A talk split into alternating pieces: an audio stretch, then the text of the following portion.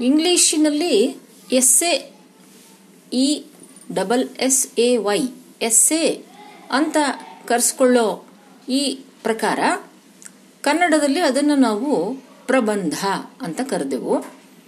ಆದರೆ ಅದು ಬರೀ ಪ್ರಬಂಧ ಅಲ್ಲ. ಪ್ರಬಂಧ ಅಂದರೆ ಅದರಲ್ಲಿ ಅನೇಕ ಪ್ರಕಾರಗಳಿರ್ತವೆ. ಈಗ ನೀವೆಲ್ಲ ಪಿ ಯು ಸಿ ತನಕನೂ ಮತ್ತು ಬಿ ಎಯಲ್ಲಿ ಕೂಡ ಕೆಲವು ಸಂದರ್ಭಗಳಲ್ಲಿ ನಿಮಗೆ ಇಷ್ಟವಾದ ವಿಷಯದ ಬಗ್ಗೆ ಪ್ರಬಂಧವನ್ನು ಬರೆಯಿರಿ ಅಂತ ಪರಿ ಪ್ರಶ್ನೆಗಳಿಗೆ ಉತ್ತರ ಬರೆದಿದ್ದೀರಿ, ಹೌದ್ ತಾನೆ? ಹಾಗೆ ಪ್ರಬಂಧ ಬರೆಯೋದು ಬೇರೆ. ಯಾಕಂದ್ರೆ ಅಲ್ಲಿ ಏನಾಗುತ್ತೆ? ಒಂದು ಚೌಕಟ್ಟಿರ್ತದೆ. ಹೀಗೆ ಪ್ರಾರಂಭ ಮಾಡಬೇಕು. ಪ್ರಾರಂಭ ಆದಮೇಲೆ ಮಧ್ಯದಲ್ಲಿ ಪ್ರಮುಖವಾದ ವಿಷಯವನ್ನು ಕುರಿತು ಹೇಳಬೇಕು. ಮತ್ತು ಉಪಸಂಹಾರ. ಹೀಗೆಲ್ಲ ಇರ್ತದೆ. ನಾನು ಮೆಚ್ಚಿದ ಪುಸ್ತಕ ಅಥವಾ ನನ್ನ ಪ್ರೀತಿಯ ಕ್ರೀಡೆ ಹೀಗೆ. ಆದರೆ ಈಗ ನಾವು ನೋಡ್ತಾ ಇರುವ ಪ್ರಬಂಧ ಆ ತರಹದ್ದಲ್ಲ. ಇದನ್ನ ಅದಕ್ಕೋಸ್ಕರವೇ ಈ ಪ್ರಬಂಧ ಅನ್ನೋದರ ಜೊತೆಗೆ ಲಲಿತಾ ಅನ್ನುವ ಒಂದು ಹೆಸರನ್ನ ಇಲ್ಲಿ ಸೇರಿಸಿದ್ರು. ಲಲಿತಾ ಅಂದ್ರೆ ಹಗುರವಾದ, ಸುಂದರವಾದ ರಂಜನೆಯನ್ನ ನೀಡುವ ಲಲಿತಾ ಅಂದ್ರೆ ಸುಂದರವಾದ. ಮನೋ, ಮನೋರಂಜಕವಾದ ರಮಣೀಯವಾದ, ಹೀಗೆ ಅನೇಕ ಅರ್ಥಗಳನ್ನು ಅದು ಕೊಡುತ್ತೆ. ಅಂದ್ರೆ ಎಂಥ ಪ್ರಬಂಧ? ಲಲಿತ ಪ್ರಬಂಧ. ರಂಜನೆ ಇರುವಂತಹ ಪ್ರಬಂಧ. ಲಘು ಹಾಸ್ಯ ಇರುವಂತಹ ಪ್ರಬಂಧ. ಇಂತಹ ಪ್ರಬಂಧಗಳನ್ನು ನಮ್ಮವರು ಬರೆದ್ರು. ಮತ್ತೆ ಈ ಪ್ರಬಂಧ ಸಾಹಿತ್ಯದ ಈ ಪ್ರಕಾರದ ಬೆಳವಣಿಗೆಯಲ್ಲಿ ಪ್ರಮುಖರಾದವರು ಅಂತಂದ್ರೆ ಎ ಎನ್ ಮೂರ್ತಿರಾವ್. ಇವರು ಬರೆದ್ರು ವಿಶೇಷವಾಗಿ. ಆಮೇಲೆ ಎ ಎನ್ ಮೂರ್ತಿರಾವ್. ಇವರನ್ನ ನಾವು ಕನ್ನಡದ ಪ್ರಬಂಧ ಸಾಹಿತ್ಯದಲ್ಲಿ ಬಹಳ ಪ್ರಮುಖ ಸಾಹಿತಿ ಅಂತ ಅವರನ್ನು ನಾವು ಗುರುತಿಸ್ತೀವಿ. ಅವರಾದ ನಂತರ ಅವ್ರು ಏನು ಬರೆದ್ರು ಎಲ್ಲ ಅದನ್ನು ಮತ್ತೆ ನೋಡೋಣ. ಅವರಾದ ನಂತರ, ವಿ ಸೀತಾರಾಮಯ್ಯ ಅಂತ. ವಿ ಸೀತಾರಾಮಯ್ಯ ಆಮೇಲೆ ತೀನಂಶ್ರೀ ಶ್ರೀ ಅವರು ಕೂಡ ತುಂಬ ಒಳ್ಳೆಯ ಪ್ರಬಂಧಗಳನ್ನು ಬರೆದಿದ್ದಾರೆ. ನಂಟರು ಅಂತ ಒಂದು ಪ್ರಬಂಧ ಸಂಕಲನ ಇತ್ತು ನಮಗೆ ಪಠ್ಯ ಓದಲಿಕ್ಕೆ ಪಿ ಯು ಸಿಯಲ್ಲಿ ನಂಟರು ಅಂತ. ಬಿ, ಯಾರು ನಮ್ಮ ತೀನಂ ಶ್ರೀಕಂಠಯ್ಯ ಅವರು ಬರೆದದ್ದು. ಈ ಹೇಗಿರ್ತವೆ ಈ ಪ್ರಬಂಧಗಳು? ಅಂದರೆ ಇಲ್ಲಿ ಹೀಗೆ ಇಂಥದೇ ವಿಷಯದ ಬಗ್ಗೆ ಹೇಳಬೇಕು ಅಂತ ಯಾವುದೇ ಬಗೆಯ ನಿಯಮ ಇಲ್ಲ. ಇದೊಂಥರ ಆಯಾ ಲೇಖಕನ ಮನಸ್ಸಿನ ಲಹರಿ. ಅವನಿಗೇನು ಇಷ್ಟ ಆಯಿತೋ ಅದನ್ನು ತುಂಬಾ ಚೆನ್ನಾಗಿ ನಿರೂಪಣೆ ಮಾಡ್ತಾ ಹೋಗ್ತಾನೆ. ಈ ನಿರೂಪಣೆ ಹೇಗಿರ್ತದೆ ಅಂತಂದ್ರೆ ತುಂಬ ಆತ್ಮೀಯನಾದ ಒಬ್ಬ ಮಿತ್ರನ ಜೊತೆಗೆ ಹರಟೆ ಹೊಡೆದ ರೀತಿಯಲ್ಲಿ ಇರ್ತದೆ. ಅದಕ್ಕೆ ಕೆಲವೊಮ್ಮೆ ಇದನ್ನ ಲಘು ಹರಟೆ ಅಂತ ಕೂಡ ಕರೀತಾರೆ. ಹಾಗೆ ತನಗೆ ಯಾವುದು ಹಿಡಿಸುತ್ತೋ ವಸ್ತು ಯಾವುದು ಬೇಕಾದರೂ ಆಗಬಹುದು. ಇಂಥದ್ದೇ ವಸ್ತುವಿನ ಬಗ್ಗೆ ಬರಿಬೇಕು ಅಂತ ಇಲ್ಲ. ಯಾವ ವಸ್ತು ಬೇಕಾದರೂ ಆಗಬಹುದು. ಈಗ ನಾನು ಹೇಳಿದೆ ನಿಮಗೆ ನಂಟರು ಅಂತ ಒಂದು ಪ್ರಬಂಧ ಸಂಕಲನ ಇತ್ತು ಅಂತ. ಈಗ ಅದರಲ್ಲಿ ಯಾವ ವಿಷಯದ ಬಗ್ಗೆ ಬರ್ತಿರ್ಬೋದು ನೋಡಿ, ಊಹಿಸಿ. ನೆಗಡಿ. ನೆಗಡಿ ಅನ್ನುವ ವಿಷಯ. ನಿಮಗನ್ಸ್ಬೋದು, ನೆಗಡಿ ಮೇಲೆ ಪ್ರಬಂಧನ. ಅದರಲ್ಲಿ ಏನಪ್ಪ ಅಂಥದ್ದು ಹೇಳಲಿಕ್ಕಿರುತ್ತೆ ಅಂತ. ಆದರೆ, ನೀವು ಆ ಆ ಪ್ರಬಂಧವನ್ನು ಓದಿದರೆ ನಕ್ಕು ನಕ್ಕು ಸುಸ್ತಾಗ್ತೀರಿ. ಅಷ್ಟು ಮನಸ್ಸಿಗೆ ಹಿಡಿಸುವಂಥ ರೀತಿಯಲ್ಲಿ ಹೃದಯ ಸ್ಪರ್ಶಿಯಾದ ರೀತಿಯಲ್ಲಿ ಅವರು ಈ ನೆಗಡಿ ಹೇಗೆ ಕಾಡಿಸುತ್ತೆ? ಆ, ನೆಗಡಿ ಬಂದಾಗ ಒಂದಾದ ಮೇಲೊಂದರಂತೆ ಅವು ಶೀನುಗಳು ಹೇಗೆ ಬರ್ತಾ ಹೋಗ್ತವೆ? ಒಬ್ಬೊಬ್ಬರು ಸೀನು ಒಂದೊಂದು ರೀತಿ ಇರುತ್ತೆ. ಕೆಲವರು ಅಲ್ಲೇ ಕೂತಲ್ಲೇ ಕುಸುಕ್ ಅಂತ ಸೀನಿದ್ರೆ ಇನ್ನು ಕೆಲವರು ಇಡೀ ಮನೆಯೇ ಬಿದ್ದಿರಬೇಕು ಆರ್ಭಟವಾಳಿ ಹಾಗೆ ಜೋರಾಗಿ ಸೀನ್ತಾರೆ ಹೌದಾ? ಹೀಗೆ ನಾನಾ ಬಗೆಯ ಸೀನುಗಳು. ಈ ನೆಗಡಿ ಲೇಖ, ಪ್ರಬಂಧದ ಪ್ರಾರಂಭದಲ್ಲಿ ಬರೀತಾರೆ ಲೇಖಕರು. ನೋಡಿ, ನನಗೆ ಯಾವಾಗಲೂ ಒಂದಲ್ಲ ಒಂದು ರೀತಿಯ ಏನಾದರೂ ಆರೋಗ್ಯದ ಸಮಸ್ಯೆ ಇರಬೇಕು. ನಂಗೆ ಅದೇ ಯಾವಾಗಲೂ ಅಭ್ಯಾಸ ಅಂತ. ಹಾಗಾಗಿ, ಏನೂ ಸಮಸ್ಯೆ ಇರಲಿಲ್ಲ ಅಂತಂದ್ರೆ, ಅದೇ ಒಂದು ಸಮಸ್ಯೆ ಆಗುತ್ತೆ ಅಂತ.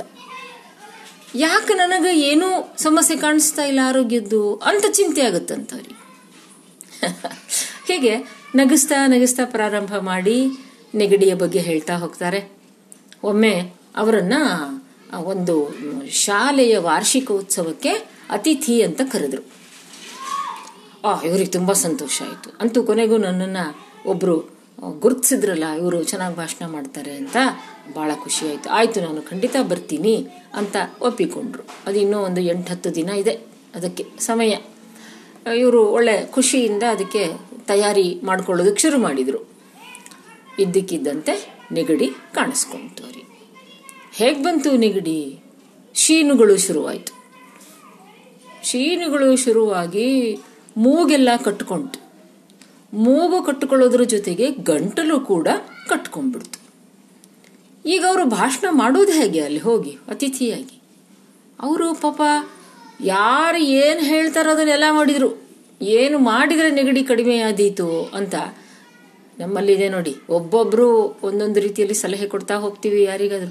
ಅಯ್ಯೋ, ನೀವು ಹಿಂಗೆ ಮಾಡ್ರಿ, ಅಂದರೆ ಆರಾಮಾಗತ್ತೆ ಅಂಥೇಳಿ ನಮಗೆ ಏನು ತಿಳಿದಿರ್ತದೋ ಅದನ್ನೆಲ್ಲ ನಾವು ಇನ್ನೊಬ್ಬರಿಗೆ ಯಾವಾಗಲೂ ಸಲಹೆ ಕೊಡ್ತಾ ಹೋಗ್ಬಿಡ್ತೀವಿ. ಹಾಗೆ ಅವರಿಗೂ ನೂರು ಮಂದಿ ನೂರು ರೀತಿಯ ಸಲಹೆಗಳನ್ನು ಕೊಟ್ಟರು ಏನು ಮಾಡಿದರೂ ನೆಗಡಿ ಬಗ್ಲಿಲ್ಲ. ಕೊನೆಗೆ ಹಾಗೆ ಹೋದರು. ಪ್ರೋಗ್ರಾಮಿಗೆ, ಕಾರ್ಯಕ್ರಮಕ್ಕೆ ಹಾಗೆ ಹೋದರು. ಹೋಗಿ ಅಲ್ಲಿ ನಿಂತು ಮೈಕಿನ ಮುಂದೆ, ಹಲೋ, ಅನ್ಬೇಕಂತಾರೆ? ಸ್ವರ ಹೊರಡ್ತಾ ಇಲ್ಲ. ಹಾಗೇ ಗೊಗ್ಗರು ದನಿಯಲ್ಲಿ ಎಳೆದು ಎಳೆದು ಮಾತಾಡಿ, ಅಂತೂ ಇಂತೂ ಆ ಭಾಷಣದ ಒಂದು ದೊಡ್ಡ ಜವಾಬ್ದಾರಿಯನ್ನು ಮುಗಿಸಿ ನಾನು ಮನೆಗೆ ಬಂದೆ ಅಂತ ಬರೆದು ಲೇಖಕ ಹೇಳ್ತಾರೆ ಕೊನೆಯಲ್ಲಿ. ಇಡೀ ಪ್ರಬಂಧ, ಎರಡು ಮೂರು ಪುಟದ್ದಷ್ಟೇ ಜಾಸ್ತಿ ಇರೋದಿಲ್ಲ ಇದನ್ನು ಸಣ್ಣ ಕಥೆ ಇದ್ದ ಹಾಗೆ ಬಹಳ ದೀರ್ಘವಾಗಿ ಬರೆಯುವುದಿಲ್ಲ ಇಂಥ ಲಲಿತ ಪ್ರಬಂಧಗಳನ್ನು. ಆ ಪ್ರಬಂಧದ ಕೊನೆಯಲ್ಲಿ ಬರೀತಾರೆ ಲೇಖಕರು, ಏನಂತ ಅಂತಂದ್ರೆ ನೋಡಿ ಈ ನೆಗಡಿ ಅನ್ನುವ ಜಡ್ಡು ಇದೆಯಲ್ಲ ಇದು ಇದಕ್ಕೆ ನೀವು ಏನಾದರೂ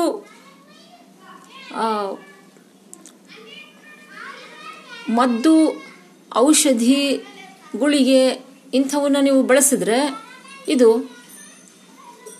ಎಂಟು ದಿನದಲ್ಲೇ ಕಡಿಮೆ ಆಗುತ್ತೆ.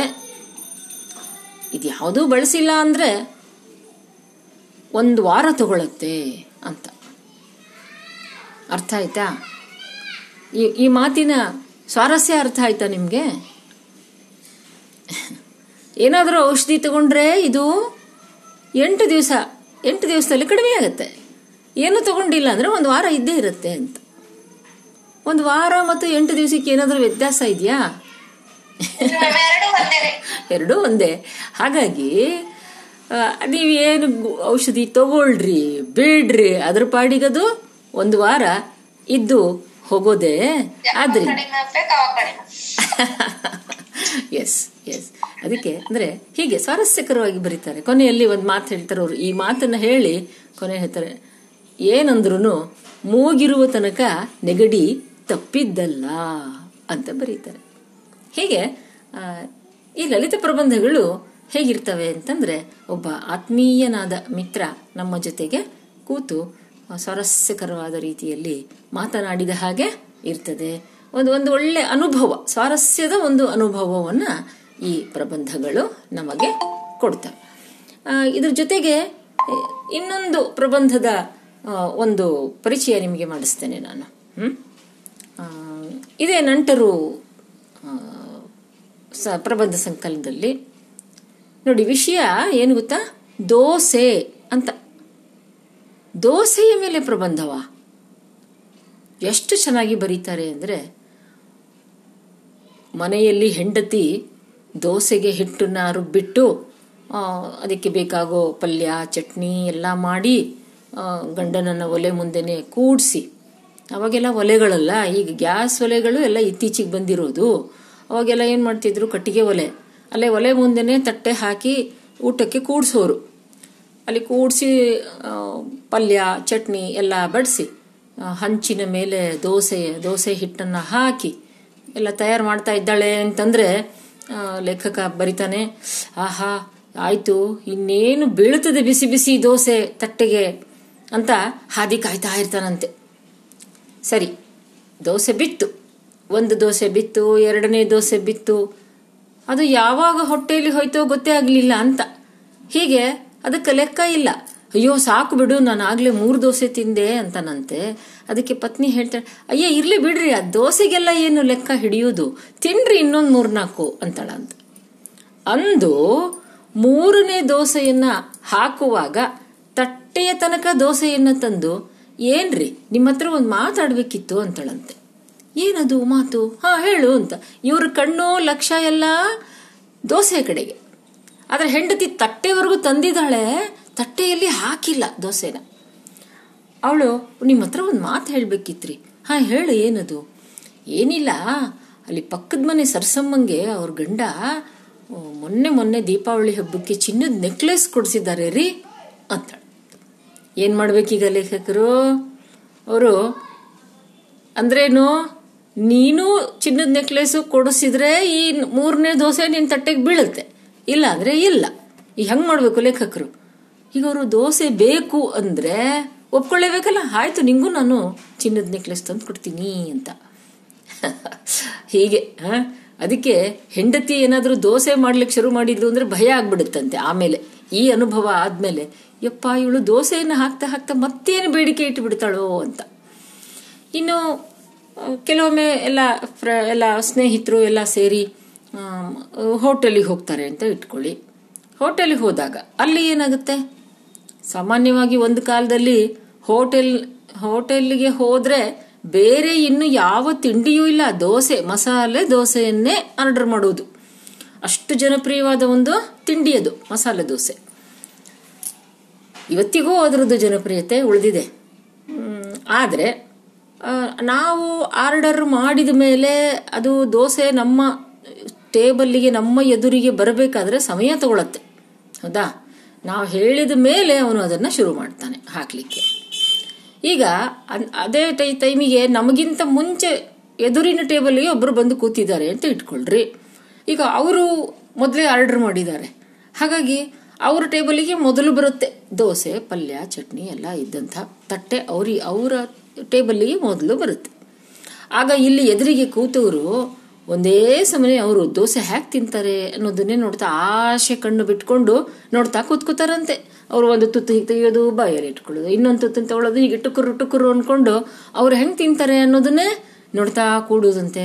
ಅಯ್ಯೋ ದೇವ್ರೆ ನನ್ನ ಟೇಬಲ್ಲಿ ಯಾವಾಗಪ್ಪ ಅದೇ ದೋಸೆ ಬರೋದು ಅಂತ ಆಸೆ ಪಡ್ತಾ ಕೂತ್ಕೋತೀವಂತೆ. ಹೀಗೆ ಇಂಥ ನಮ್ಮ ದಿನನಿತ್ಯದ ಬದುಕಿನ ಸಣ್ಣ ಸಣ್ಣ ಅನುಭವಗಳನ್ನೇ ಇಂತಹ ಲಲಿತ ಪ್ರಬಂಧಗಳಲ್ಲಿ ಬಹಳ ಚೆನ್ನಾಗಿ ಬರೀತಾರೆ. ಒಳ್ಳೆ, ಆದರೆ ಅದಕ್ಕೊಂದು ಕಲೆ ಬೇಕು. ಹ್ಞೂ ಅನುಭವಗಳು ಎಲ್ರಿಗೂ ಆಗ್ತವೆ. ಆದರೆ ಆ ಅನುಭವಕ್ಕೆ ಒಳ್ಳೆ ಭಾಷೆಯನ್ನು ಆರಿಸ್ಕೊಂಡು, ಒಂದು ಒಳ್ಳೆ ವಸ್ತುವನ್ನು ಆರಿಸ್ಕೊಂಡು, ಅದ್ಭುತವಾಗಿ ಬರೆಯುವ ಕಲೆ ಇದೆಯಲ್ಲ, ಇದು ನಮಗೆ ಲಲಿತ ಪ್ರಬಂಧದಲ್ಲಿ ಕಾಣಿಸ್ತದೆ. ಹೀಗೆ ಮೊದಲಿಗೆ ನಾವು ಎ ಎನ್ ಮೂರ್ತಿರಾವ್ ಅವರು ಪ್ರಬಂಧಗಳನ್ನ ಬರೆದ್ರು ಅಂತ ನೋಡ್ತೇವೆ. ಅವರು ಬರೆದ ಲಲಿತ ಪ್ರಬಂಧಗಳಲ್ಲಿ ಅತ್ಯಂತ ಪ್ರಸಿದ್ಧವಾದದ್ದು ಹಗಲು ಗನಸುಗಳು. ಹಗಲು ಗನಸುಗಳು. ನೋಡಿ, ಕನಸುಗಳು. ಆದರೆ ಯಾವುದು? ರಾತ್ರಿ ತನ್ನಷ್ಟಕ್ಕೆ ತಾನೇ ಬೀಳುವ ಕನಸಲ್ಲ. ಇದು ಕಾಣುವ ಕನಸು, ಹಗಲು ಕನಸು ನಾವು ಅದಕ್ಕೆ, ಓ ಏನನ್ನೋ ಯೋಚಿಸ್ತಾ ಕೂತ್ಕೊಂಡಿದ್ರು ಏನಾಯ್ತು ಅಂತ ಕೇಳಿದ್ರಾಗ ಬೆಚ್ಚಿ ಬೀಳ್ತಾರೆ ಅವ್ರ ಮೇಲೆ ನಾವು ಏನು ಹಗಲುಗನಸು ಕಾಣ್ತಾ ಇದೆಯಾ ಅಂತ ತಮಾಷೆ ಮಾಡ್ತೀವಿ. ಹಾಗೆ. ಅಂದ್ರೆ ಇದು ತನ್ನಷ್ಟಕ್ಕೆ ತಾನೇ ಕಟ್ಟಿಕೊಂಡ ಕನಸುಗಳು, ಹಗಲು ಗನಸುಗಳು. ಮನಸ್ಸಿನ ಒಂದು ಯೋಚನಾ ಲಹರಿ. ಅಂತಹದ್ದನ್ನು ತುಂಬ ಚೆನ್ನಾಗಿ ಅದರಲ್ಲಿ ಅವರು ಒಟ್ಟು ಏಳು ಪ್ರಬಂಧಗಳನ್ನು ಈ ಹಗಲು ಗನಸುಗಳು ಪ್ರಬಂಧ ಸಂಕಲನದಲ್ಲಿ ಮೂರ್ತಿರಾವ್ ಅವರು ಬರೀತಾರೆ. ಬಹಳ ಆತ್ಮೀಯವಾದ ಬರವಣಿಗೆ ಅವರದ್ದು. ಇನ್ನೊಂದು ಕಡೆ ದಿವಾನಖಾನೆಯ ಅಂದಚಂದ ಅಂತ ಆ ಪ್ರಬಂಧದಲ್ಲಿ ಮೂರ್ತಿರಾವ್ ಬರೀತಾರೆ. ಏನು? ಕೆಲವರಿಗೆ ಮನೆಯನ್ನು ಬಹಳ ಸ್ವಚ್ಛ ಸ್ವಚ್ಛವಾಗಿ ಪ್ರತಿಯೊಂದನ್ನು ಅಚ್ಚುಕಟ್ಟಾಗಿ ವಸ್ತುಗಳನ್ನು ಜೋಡಿಸಿ ಇಡುವಂಥ ಒಂದು ಆಸಕ್ತಿ ಇರುತ್ತೆ. ಆದರೆ ಮೂರ್ತಿರೋ ಬರೀತಾರೆ, ನನಗೆ ಎಲ್ಲ ಅಚ್ಚುಕಟ್ಟಾಗಿ ಇಟ್ಟುಬಿಟ್ರೆ ಬೇಕಾದ ವಸ್ತು ಸಿಕ್ಕೋದೇ ಇಲ್ಲ ಅಂತ. ಅಚ್ಚುಕಟ್ಟಾಗಿ ಇಡಬಾರ್ದು. ಅದು ಎಲ್ಲಂದರಲ್ಲಿ ಹಂಗೆ ಹರಡಿ ಬಿದ್ದಿರಬೇಕು. ಅಂದ್ರೆ ಹುಡುಕ್ಲಿಕ್ಕೆ ಸರಳ ಆಗತ್ತೆ ಅಂತ ತಮಾಷೆಯಾಗಿ ಮೂರ್ತಿರಾವ್ ಅವರು ಬರೀತಾರೆ. ಈ ಪ್ರಬಂಧಗಳಲ್ಲಿ ಗೌರಜ್ಜಿ ಅಂತ ಒಬ್ಬ ಗ್ರಾಮೀಣ ಮಹಿಳೆಯ ಪಾತ್ರವನ್ನು ಅವರು ಬಹಳ ಚೆಂದಾಗಿ ಚಿತ್ರಿಸ್ತಾರೆ. ಆಮೇಲೆ ಹೂವುಗಳು ಅಂತ ಒಂದು ಪ್ರಬಂಧ. ಆ, ಹೂವುಗಳು ಆ ಹೂವುಗಳು ಅಂದಾಗ ಹೂಗಳ ನಾನಾ ಬಗೆ ಅದು ಹೆಂಗಿರುತ್ತೆ ಏನು ಆ ವರ್ಣನೆ ಅಲ್ಲ. ಹೂವು ಅನ್ನೋದರ ಆ ಕಲ್ಪನೆ ನೋಡಿ ಅದರ ಕೋಮಲತೆ ಆ, ಹೂವಿನ ಮಧುರವಾದ ವಾಸನೆ, ಅದರ ಸೌಂದರ್ಯ, ಹೂವು ಅಂದರೆ ಇದೆಲ್ಲ ನಮ್ಮ ಕಲ್ಪನೆಗೆ ಬರುತ್ತೆ. ಅದೆಲ್ಲವನ್ನೂ ಒಂದು ಒಂದು ಕವನದ ರೀತಿಯಲ್ಲಿ ನಮಗೆ ಅನುಭವ ಆಗುವಂತೆ ಮೂರ್ತಿರಾವ್ ಅವರು ಪ್ರಬಂಧವನ್ನು ಬರೀತಾರೆ. ಇನ್ನು ಗಾಡಿ ಪ್ರಯಾಣ, ರೈಲ್, ರೈಲು ಗಾಡಿಯಲ್ಲಿ ಹೋಗೋದು, ಅಲ್ಲಿ ಹೇಗಿರುತ್ತೆ, ಜೊತೆಗೆ ಕೂತವರು, ಅವ್ರ ಜೊತೆಗೆ ಮಾತು ಹಚ್ಚೋದು, ಅದನ್ನೆಲ್ಲ ತುಂಬ ಚೆನ್ನಾಗಿ ಬರೀತಾರೆ. ಎ ಎನ್ ಮೂರ್ತಿರಾವ್ ಹೀಗೆ ಪ್ರಬಂಧ ಪ್ರಕಾರಕ್ಕೆ ಬಹಳ ಉತ್ತಮವಾದ ಕೊಡುಗೆಯನ್ನು ಕೊಟ್ಟವರು. ಅದರಿಂದ ಲಲಿತ ಪ್ರಬಂಧ ಅಂತ ಬಂದಾಗ ನಾವು ಮೊಟ್ಟ ಮೊದಲಿಗೆ ಅವರ ಹೆಸರನ್ನು ನೆನಪಿಸಿಕೊಳ್ತೇವೆ. ಇನ್ನು ಅವರಾದ ಮೇಲೆ ವಿ ಸೀತಾರಾಮಯ್ಯ. ಇವರು ಹೇಗೆ ಬರೀತಾರೆ ಅಂದರೆ ತಮ್ಮ ಪ್ರಬಂಧಗಳ ಬಗ್ಗೆ ಅವರೇ ಹೇಳಿದ ಒಂದು ಮಾತನ್ನು ನಾವು ನೋಡ್ಬೋದು. ಸಾಮಾನ್ಯದಿಂದ ವಿಶೇಷಕ್ಕೆ ಹೋಗುವುದು ಅಂತ. ಪ್ರಬಂಧ ಸಾಮಾನ್ಯದಿಂದ ವಿಶೇಷಕ್ಕೆ ಹೋಗುವುದು. ಸಫಲತೆಯಿಂದ ಗಂಭೀರತೆಗೆ ದಾಟಿ ಹೋಗುವುದು. ಆಮೇಲೆ ನಮ್ಮ ಅನುಭವಕ್ಕೂ, ಲೋಕ ಜೀವನಕ್ಕೂ ಸಂಬಂಧಿಸಿದ ಸಂಗತಿಗಳನ್ನ ಬೆರೆಸುವುದು ಪ್ರಬಂಧದ ಗತಿ ಅಂತ ಅವರು ಒಂದು ಕಡೆ ಹೇಳ್ತಾರೆ. ಹೀಗೆ ಈ ಪ್ರಬಂಧಗಳ ಮೂಲಕ ಬದುಕಿನ ವಿವಿಧ ಮುಖಗಳನ್ನ ಪ್ರಬಂಧಕಾರರು ಚಿತ್ರಿಸ್ತಾರೆ. ಇದು ಯಾವುದೋ ಓದುಗರಿಗೆ ಅಪರಿಚಿತ ಅಂತ ಅಲ್ಲ. ನಾನು ಹೇಳಿದ್ನಲ್ಲ, ದೋಸೆ ತಿನ್ನೋದು, ನೆಗಡಿ ಬರೋದು, ಇದೇ ನಮಗೆ ಅಪರಿಚಿತವಾ? ಗೊತ್ತಿರುತ್ತೆ. ಆದರೆ ಅದರಲ್ಲೇ ಇರೋ ಸಾರ, ಸ್ವಾರಸ್ಯವನ್ನ ಅವರು ನಮಗೆ ನಮಗೆ ತೋರಿಸಿಕೊಡ್ತಾರೆ ಜೀವನ ಬದುಕಲಿಕ್ಕೆ ಅದು ಯೋಗ್ಯವಾದದ್ದು ಅನ್ನುವ ಒಂದು ಅನುಭವವನ್ನ ತಂದುಕೊಡ್ತಾರೆ ಒಮ್ಮೆ ಸಂತೋಷ ಇರುತ್ತೆ. ಅಲ್ಲಿ ಒಂದು ಬಗೆಯ ಲವಲವಿಕೆ ಇರುತ್ತೆ. ಪ್ರಬಂಧದಲ್ಲಿ. ಪ್ರಬಂಧ ಗಂಭೀರವಾಗಿ ಹೇಳೋದಿಲ್ಲ. ಗಂಭೀರವಾದ ಮಾತುಗಳನ್ನು ಪ್ರಬಂಧದಲ್ಲಿ ಹೇಳೋದಕ್ಕೆ ಶುರು ಮಾಡಿಬಿಟ್ರೆ ಅದು ಲಲಿತ ಪ್ರಬಂಧ ಆಗೋದಿಲ್ಲ. ಅದೊಂದು ವೈಚಾರಿಕ ಲೇಖನ ಆಗಿಬಿಡುತ್ತೆ ಅರ್ಥ ಆಯ್ತಾ? ವ್ಯತ್ಯಾಸ ಇದೆ. ಅಲ್ಲೊಂದು ಲವಲವಿಕೆ ಇರುತ್ತೆ. ಹಾಸ್ಯ ಇರುತ್ತೆ. ಒಮ್ಮೆ ಅದು ನಮಗೆ ಭಾವಗೀತೆಯ ಹಾಗೆ ಅನ್ಸುತ್ತೆ. ಒಮ್ಮೊಮ್ಮೆ ಯಾವುದೋ ಒಂದು ಪ್ರಸಂಗವನ್ನು ಅವರಲ್ಲಿ ಹೇಳಿದ್ರೆ ಅದೊಂದು ಸಣ್ಣ ಕಥೆ ತರಹ ಅನಿಸುತ್ತೆ. ಇನ್ನೊಮ್ಮೆ ಪ್ರಹಸನ ಅನಿಸುತ್ತೆ. ಹೀಗೆ ಈ ಬರವಣಿಗೆ ಕನ್ನಡಕ್ಕೆ ಹೊಸದಾಗಿ ಬಂತು.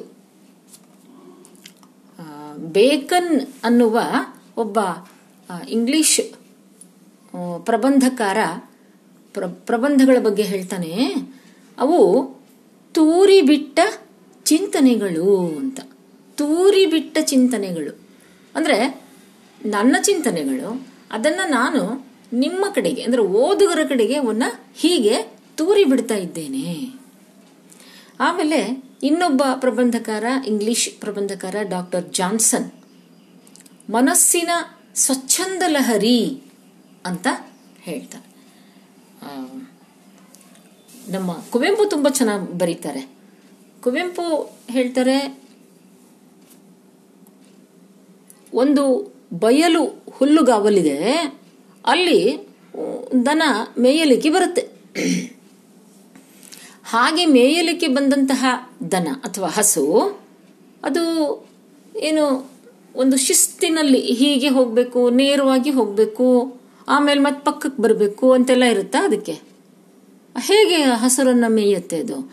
ಅದು ತನಗೆ ಎಲ್ಲಿ ದಟ್ಟವಾಗಿ ಹಸಿರು ಕಾಣುತ್ತದೋ ಅಲ್ಲಿ ಕಡೆ ಅಲ್ಲಿಗೆ ಹೋಗುತ್ತೆ ಅದು. ಅಡ್ಡ ದಿಡ್ಡಿ, ಅಕ್ಕ ಪಕ್ಕ, ಉದ್ದ ನೇರ, ಹೀಗೆ. ಎಲ್ಲಿ ಚಂದ ಅನ್ಸುತ್ತೋ ಅಲ್ಲಿ ಮೇಯ್ತಾ ಹೋಗುತ್ತಂತೆ. ಪ್ರಬಂಧಕಾರನು ಹಾಗೆ ಮಾಡ್ತಾನಂತೆ. ತನಗೆ ಯಾವುದು ಜೀವನದಲ್ಲಿ ಚಂದ ಅನ್ಸುತ್ತೋ ಅದನ್ನ ತಾನು ಮೇಯ್ದು ಮೊದಲು ಆಮೇಲೆ ಅದನ್ನ ಓದುಗರಿಗೆ ಕೊಡ್ತಾನೆ ಅಂತ. ಇನ್ನು ತೀನಂ ಶ್ರೀಕಂಠಯ್ಯ ಹೇಳ್ತಾರೆ, ಒಂದೊಂದು ಪ್ರಬಂಧವು ಲೇಖಕನ ಒಂದೊಂದು ಚಿತ್ತಲಹರಿಯ ನಿರೂಪಣೆ. ಅವನ ಮನಸ್ಸಿನಲ್ಲಿ ಏನು ಲಹರಿ ಬಂತು, ಯೋಚನೆಗಳು ಬಂತು, ಅದನ್ನ ನಿರೂಪಿಸ್ತಾನೆ. ಅಂತ ಇನ್ನು ಮೂರ್ತಿರಾಯರು ಹೇಳ್ತಾರೆ, ಪ್ರಬಂಧ ಅಥವಾ ಹರಟೆ ಹೇಗಿರುತ್ತೆ ಅಂದ್ರೆ, ಯೌವನದಿಂದ ತುಂಬಿ ತುಳುಕುವ ಮುಗ್ಧೆಯ ಕಣ್ಣಿನಂತೆ. ಅಂತಹ ಸೌಂದರ್ಯ ಇರುತ್ತೆ ಅದರಲ್ಲಿ. ಅದರ ಚಾಂಚಲ್ಯವೇ ಅದರ ಸೊಬಗು. ಒಂದು ಕಡೆ ನೋಡ್ತಿರ್ತಾಳ ತುಂಬಿದ ಯೌವನದ ತರುಣಿ ಹೇಗಿರ್ತಾಳೆ ಅಂದ್ರೆ ಅವಳು ಅತ್ತಿತ್ತ ನೋಡ್ತಾ ಇರ್ತಾಳೆ, ಚಂಚಲತೆ ಇರುತ್ತೆ ಅಲ್ಲಿ. ಆ ಚ, ಇಲ್ಲಿ ಪ್ರಬಂಧದಲ್ಲೂ ಹಾಗೆ ಇರುತ್ತೆ. ನಾನು ಹೇಳಿದ್ನಲ್ಲ, ಒಂದು ವಸ್ತು ಆರಿಸ್ಕೊಂಡು ಅದ್ರ ಬಗೆಗೆ ಹೇಳ್ತೀನಿ ಅಂತ ಹೊರಡುವುದಿಲ್ಲ. ಹೇಳ್ತಾ ಹೋಗ್ತಾನೆ ಲೇಖಕ. ಹ್ಮ್? ಹಾಗೆ. ಹೀಗೆ ನಮ್ಮ ಕನ್ನಡ ಪ್ರಬಂಧಗಳು ಬೆಳೆದು ಬಂದವು. ನವೋದಯ ಪೂರ್ವದಲ್ಲಿ ನಾವು ಕಾಣೋದಿಲ್ಲ ಪ್ರಬಂಧದ ರಚನೆಯನ್ನ. ನವೋದಯ ಘಟ್ಟದಲ್ಲಿ ಎನ್ ಮೂರ್ತಿರಾವ್ ಅದಕ್ಕೆ ಪ್ರಮುಖ ಲೇಖಕರಾಗಿ ಅವರು ಸೃಷ್ಟಿಸಿದರು. ಆದರೆ, ಒಂದು ಮಾತನ್ನು ನಾವು ಗಮನಿಸಬೇಕು. ಒಂದು ಒಳ್ಳೆಯ ಪ್ರಬಂಧವನ್ನು ನಾವು ಬರೀಬೇಕಾದ್ರೆ ನಮಗೆ ಜೀವನದ ಅನುಭವ ಬೇಕು. ನಮ್ಮ ವ್ಯಕ್ತಿತ್ವವೂ ಬಹಳ ಮುಖ್ಯ. ಆಮೇಲೆ ಬಹಳಷ್ಟು ವಿಷಯಗಳನ್ನು ಕೇಳಿ ನಾವು ತಿಳಿದಿರಬೇಕು. ಆಭಾಸ ಆಗಬಾರ್ದು. ಯಾವುದೋ ಒಂದು ವಿಷಯವನ್ನು ನಾವು ಹೇಳದಿ, ಹೇಳಿದೆವು, ಅದು ತಪ್ಪಾಯ್ತು ಅಂದರೆ ಆಗ ಅಲ್ಲಿ ಅದರ ಸ್ವಾರಸ್ಯ ಕೆಟ್ಟು ಹೋಗ್ಬಿಡತ್ತೆ. ಅದರಿಂದ ನಾವು ಏನನ್ನ ಬರೆದ್ರೂ ಅದು ಸರಿಯಾದದ್ದಿರಬೇಕು. ಮಾಹಿತಿ, ಮಾಹಿತಿಯನ್ನು ಏನು ಕೊಡ್ತಿರ್ತೇವೆ? ಅದು ಸರಿಯಾದ ರೀತಿಯಲ್ಲಿ ಬರಬೇಕು. ಅಲ್ಲಿ ಚಿಂತನೆಯೂ ಇರಬೇಕು. ಗಂಭೀರವಾಗಿರಬಾರ್ದು ಅಂತಿಲ್ಲ. ಚಿಂತನೆಯೂ ಇರಬೇಕು. ಆದರೆ ಅದು ವಿನೋದವಾದ ರೀತಿಯಲ್ಲಿ ಅದನ್ನ ಹೇಳುವ ಒಂದು ವಾದ ಸರಣಿ ಬೇಕು. ಇತ್ಯಾದಿಗಳು ಇದ್ದಾಗ ಅದು ಒಂದು ಉತ್ತಮ ಲಲಿತ ಪ್ರಬಂಧ ಅಂತ ಕರೆಸಿಕೊಳ್ತದೆ. ಇನ್ನು ಪ್ರಬಂಧವನ್ನೇ ತೀರ ನಮ್ಮ ಜೊತೆಗೆ ಒಬ್ಬ ಮಿತ್ರರನ್ನು ಕೂಡಿಸ್ಕೊಂಡು ಅಥವಾ ಸಾಮಾನ್ಯವಾಗಿ ನಾಲ್ಕು ಜನ ಸೇರಿದ್ರು ಒಂದು ಕಡೆ ಅಂದ್ರೆ ಕೂತು ಏನೇನೋ ಹರಟೆ ಹೊಡಿತಿರ್ತಾರೆ, ಹೌದಾ? ಆ ಹರಟೆ ಅನ್ನೋದು ಇಲ್ಲಿಂದ ಇಲ್ಲಿಗೆ ಹೋಗಬೇಕು ಅಂತ ಇರೋದಿಲ್ಲ ಅದು. ಹ್ಮ್? ಅದಕ್ಕೆ ಯಾವುದೇ ಸೂತ್ರ ಇರೋದಿಲ್ಲ ಹಾಗೆ ಹರಟೆ ಅಂತಲೂ ಕೂಡ ಲಲಿತ ಪ್ರಬಂಧಗಳನ್ನ. ಬೇಂದ್ರೆಯವರು ಹರಟೆ ಅಂತಲೇ ಕರೀತಾರೆ. ಬೀಚಿಯವರು ಕನ್ನಡದ ಶ್ರೇಷ್ಠ ಹಾಸ್ಯ ಸಾಹಿತಿ ಅವರು ಸಹ ಹರಟೆ ಅಂತಲೇ ಕರೆದರು. ಹೀಗೆ ಕನ್ನಡದಲ್ಲಿ ಲಲಿತ ಪ್ರಬಂಧಗಳು ಅದ್ಭುತವಾಗಿ ಮೂಡಿಬಂದವು ಆ, ನಮಗೆ ತುಂಬ ಸಂತೋಷವಾಗುವ ಒಂದು ವಿಷಯ ಅಂತಂದ್ರೆ ನೋಡಿ ನಾವು ಕಾದಂಬರಿ ಆ, ಕ್ಷೇತ್ರದಲ್ಲೂ ಗಮನಿಸಿದ್ವಿ, ಸಣ್ಣ ಕಥೆಗಳ ಕ್ಷೇತ್ರದಲ್ಲೂ ಗಮನಿಸಿದ್ವಿ. ನಮ್ಮ ಮಹಿಳೆಯರು ಕೂಡ ಒಳ್ಳೆಯ ಸಾಹಿತ್ಯ ಸೃಷ್ಟಿ ಮಾಡಿದ್ದಾರೆ. ಪ್ರಬಂಧಗಳಿಗೆ ಸಂಬಂಧಪಟ್ಟಂತೆ ಹೆಣ್ಣು ಮಕ್ಕಳದ್ದು ಕೊಡುಗೆ ಇದೆ. ಟಿ ಸುನಂದಮ್ಮ ಅಂತ. ಟಿ ಸುನಂದಮ್ಮ. ಇವತ್ತಿಗೂ ತುಂಬ ಚೆನ್ನಾಗಿ ಬರೀತಾರೆ. ಭುವನೇಶ್ವರಿ ಹೆಗಡೆ ಅಂತ ಇದ್ದಾರೆ. ಅವರು ಸಹ ಒಳ್ಳೆ ಸ್ವರಸ್ಯಕರವಾದಂಥ ಪ್ರಬಂಧಗಳನ್ನು ಭುವನೇಶ್ವರಿ ಹೆಗಡೆ ವಿಶೇಷವಾಗಿ ಹಾಸ್ಯ ಸಾಹಿತಿ ಅಂತಲೇ ಅವರು ಪ್ರಸಿದ್ಧರಾದವರು. ಈ ಟಿ ಸುನಂದಮ್ಮ ಕೂಡ ಅದ್ಭುತವಾಗಿ ಬರೀತಾರೆ. ನಿಮಗೆ ಸಣ್ಣ ಒಂದು ಸಣ್ಣ ಉದಾಹರಣೆ ಹೇಳಿ. ಟಿ ಸುನಂದಮ್ಮ ಹೇಗೆ ಬರೀತಾರೆ? ಗಂಡನ ಗಂಡ ತೀರ್ಕೊಂಡಿದ್ದಾನೆ. ಒಂದು ಒಂದು ಸಂದರ್ಭ. ಅವರದ್ದೇ ಅಂತಲ್ಲ ಗಂಡ ತೀರ್ಕೊಂಡಿದ್ದಾನೆ. ಆ, ಹೆಂಡತಿ ಪಾಪ ಅವತ್ತು ಆ ಗಂಡನ ವರ್ಷದ ವಾರ್ಷಿಕ ಅಂತೀವಲ್ಲ, ಶ್ರಾದ್ದದ ದಿನ. ಈಗ ಗಂಡನ ಶ್ರಾದ್ದ ಇರೋದ್ರಿಂದ ಆಕೆ ಎಲ್ಲ ಮುಗಿದು ಅನ್ನ ಸಂತರ್ಪಣೆ, ಪಿಂಡದ ಒಂದು, ಪಿಂಡದ ಅರ್ಪಣೆ ಎಲ್ಲ ಮುಗಿದ ನಂತರ ಬ್ರಾಹ್ಮಣರ ಊಟ ಆದ ಮೇಲೆ ಇವಳು ಊಟ ಮಾಡಬೇಕು. ಹಾಗಾಗಿ ಅಲ್ಲಿ ತನಕ ಅವಳು ಹಸಿದುಕೊಂಡೇ ಇರಬೇಕು. ಅದಕ್ಕೆ ಅವಳು ಮನಸ್ಸಿನಲ್ಲಿ ಅಂದುಕೊಳ್ತಾಳಂತೆ. ಮಹಾರಾಯ, ಇರೋವರೆಗೂ ಕಾಡ್ದ. ಈಗ ಸತ್ತ ಮೇಲೂ ಕಾಡ್ತಾ ಇದ್ದಾನೆ ಅಂತ. ಈ ತರಹದ ಬರವಣಿ ಇದು ಇಂತಹ ಚುಟುಕ ರೀತಿಯ ಅಂತ ಚುರುಕಾದ ರೀತಿಯ ಹಾಸ್ಯ ಕಂಡು ಬರ್ತದೆ ಟಿ. ಸುನಂದಮ್ಮ ಅವರ ಬರಹಗಳಲ್ಲಿ. ಆಮೇಲೆ ಇನ್ನೊಬ್ರು ಪ್ರಸಿದ್ಧ ಕಾದಂಬರಿಕಾರ್ತಿ ಅಂತಂದ್ರೆ ಸುನಂದ ಬೆಳಗಾಂವ್ಕರ್ ಅಂತ.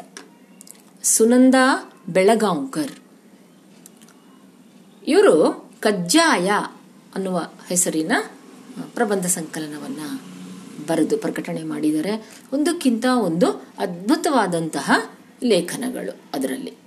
ಈ ಕಜ್ಜಾಯ, ಅದರಲ್ಲಿ ಅವರು ತಮ್ಮ ಮನೆ, ಮನೆಯಲ್ಲಿ ತಾಯಿ ಮಾಡ್ತಾ ಇದ್ದಂಥ ಅಡುಗೆ, ಅದನ್ನೆಲ್ಲ ವಿವರಿಸ್ತಾ ಇದ್ದರೆ ನಮ್ಗೆ ಏನಾದರೂ ಊಟದ ಟೈಮ್ ಆಗಿದ್ರೆ ಹಸಿವಾಗಿ ಬಾಯಲ್ಲಿ ನೀರೇ ಬಂದು ಬಿಡಬೇಕು. ಅಷ್ಟು ಚೆನ್ನಾಗಿ ವಿವರಿಸ್ತಾ ಹೋಗ್ತಾರೋರು ಆ ತಾಯಿ ಹಂಚಿನ ಮೇಲೆ ಏನು ಬಿಸಿ ಬಿಸಿಯಾಗಿ ತಯಾರು ಮಾಡ್ತಾ ಇದ್ದಂತ ಭಕ್ರಿ, ಅಂದ್ರೆ ಆ ಜೋಳದ ರೊಟ್ಟಿ, ಆ ರೊಟ್ಟಿಯ ಜೊತೆಗೆ ಬದನೆಕಾಯಿಯ ತುಂಬುಗಾಯಿಯ ಪಲ್ಯ, ಅದಕ್ಕೆ ಹಸಿ ಮೆಣಸಿನಕಾಯಿಯ ಚಟ್ನಿ ಮತ್ತು ಎಲೆಯ ತುದಿಯಲ್ಲಿ ಒಂದು ಕಡೆ ಒಂದು ಹೋಳು ಉಪ್ಪಿನಕಾಯಿ, ಒಂದು ಬಟ್ಟಲಲ್ಲಿ ಮೊಸರು, ಶೇಂಗಾದ ಹಿಂಡಿ ಹೀಗೆಲ್ಲ ನಮ್ಮಮ್ಮ ಬಡಿಸ್ತಾ ಇದ್ಲು ಅಂತ ಅವರು ವರ್ಣಿಸ್ತಾ ಇದ್ರೆ ನಮ್ಮ ಕಣ್ಣೆದ್ರಿಗೆ ಆ ಎಲೆ ಕಟ್ಟಿದಂತೆ ಆಗಿಬಿಡುತ್ತೆ. ಅಷ್ಟು ಚೆನ್ನಾಗಿ ಸುನಂದ ಬೆಳಗಾವ್ಕವ್ರು ಧಾರವಾಡದವ್ರು ಅವರು. ಆ ಧಾರವಾಡ, ಆ ಧಾರವಾಡದ ಚಹಾದ ಬಣ್ಣ ಕೂಡ ಬರೀತಾರೆ ಅವರು ನೀವು ಬೇರೆ ಎಲ್ಲಿ ನೂರು ಕಡೆ ಚಹಾ ಕುಡಿದ್ರು ನೀವು ಧಾರವಾಡದ ಚಹಾ ಕುಡಿಬೇಕ್ರಿ ಅಂತ ಹೇಳ್ತಾರೆ ಅವರು. ಯಾಕಂದ್ರೆ ಆ ಧಾರವಾಡದ ಚಹಾದ ಬಣ್ಣ ಏನಿದೆಯಲ್ಲ, ತಾಮ್ರದ ಬಣ್ಣ ಅಂತಾರೆ. ನನಗೂ ಮೊದಲು, ಈ ತಾಮ್ರದ ಬಣ್ಣ ಅಂದ್ರೆ ಯಾವುದು? ಮೊದಲು ಉಳಿಲಿಲ್ಲ. ಆಮೇಲೆ ನೆನಪಾಯ್ತು. ಈಗ ತುಂಬಾ ಬೆಳ್ಳಗಿರುವ ಚಹಾ ಅಂದ್ರೆ ಹಾಲು ಜಾಸ್ತಿ ಹಾಕಿ ಮಾಡಿದ ಚಹಾ.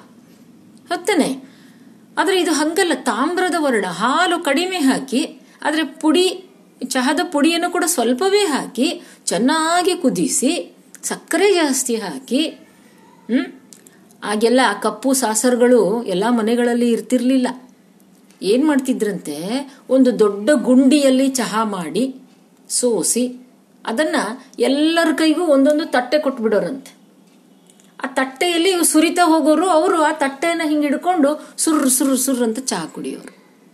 ಇಂಥ ಇಂಥ ಅತ್ಯಂತ ರಂಜಕವಾದಂಥ ನಿಜಕ್ಕೂ ಓದ್ಬೇಕು ಅನ್ಸುತ್ತೆ ರೈತ ಪ್ರಬಂಧಗಳನ್ನ ಓದ್ತಾ ಇದ್ರೆ ನಮಗೆ ಅದು ಬರೀ ಮನಸ್ಸಿಗೆ ಸಂತೋಷ ಕೊಡೋದಂತಷ್ಟೇ ಒಂದು ಅಂದಿನ ಕಾಲದ ಸಾಮ್, ನಮ್ಮ ಜನ, ನಮ್ಮ ಜನರ ಬದುಕು, ಸಾಂಸ್ಕೃತಿಕ ಬದುಕು ಚಹಾ ಕುಡಿದ್ರು ಅಂದ್ರೆ ಅದ್ರ ಮೇಲೇನೆ ಮತ್ತೆ ಮುಂದೆ ನಾಲ್ಕು ತಾಸು ಹಸ್ಕೊಂಡಿರ್ಲಿಕ್ಕೆ ಅದೊಂದು ರೀತಿ ಪರ್ಮಿಷನ್ ಸಿಕ್ಕಾಗಿರ್ತಿತ್ತು ಚಹಾ.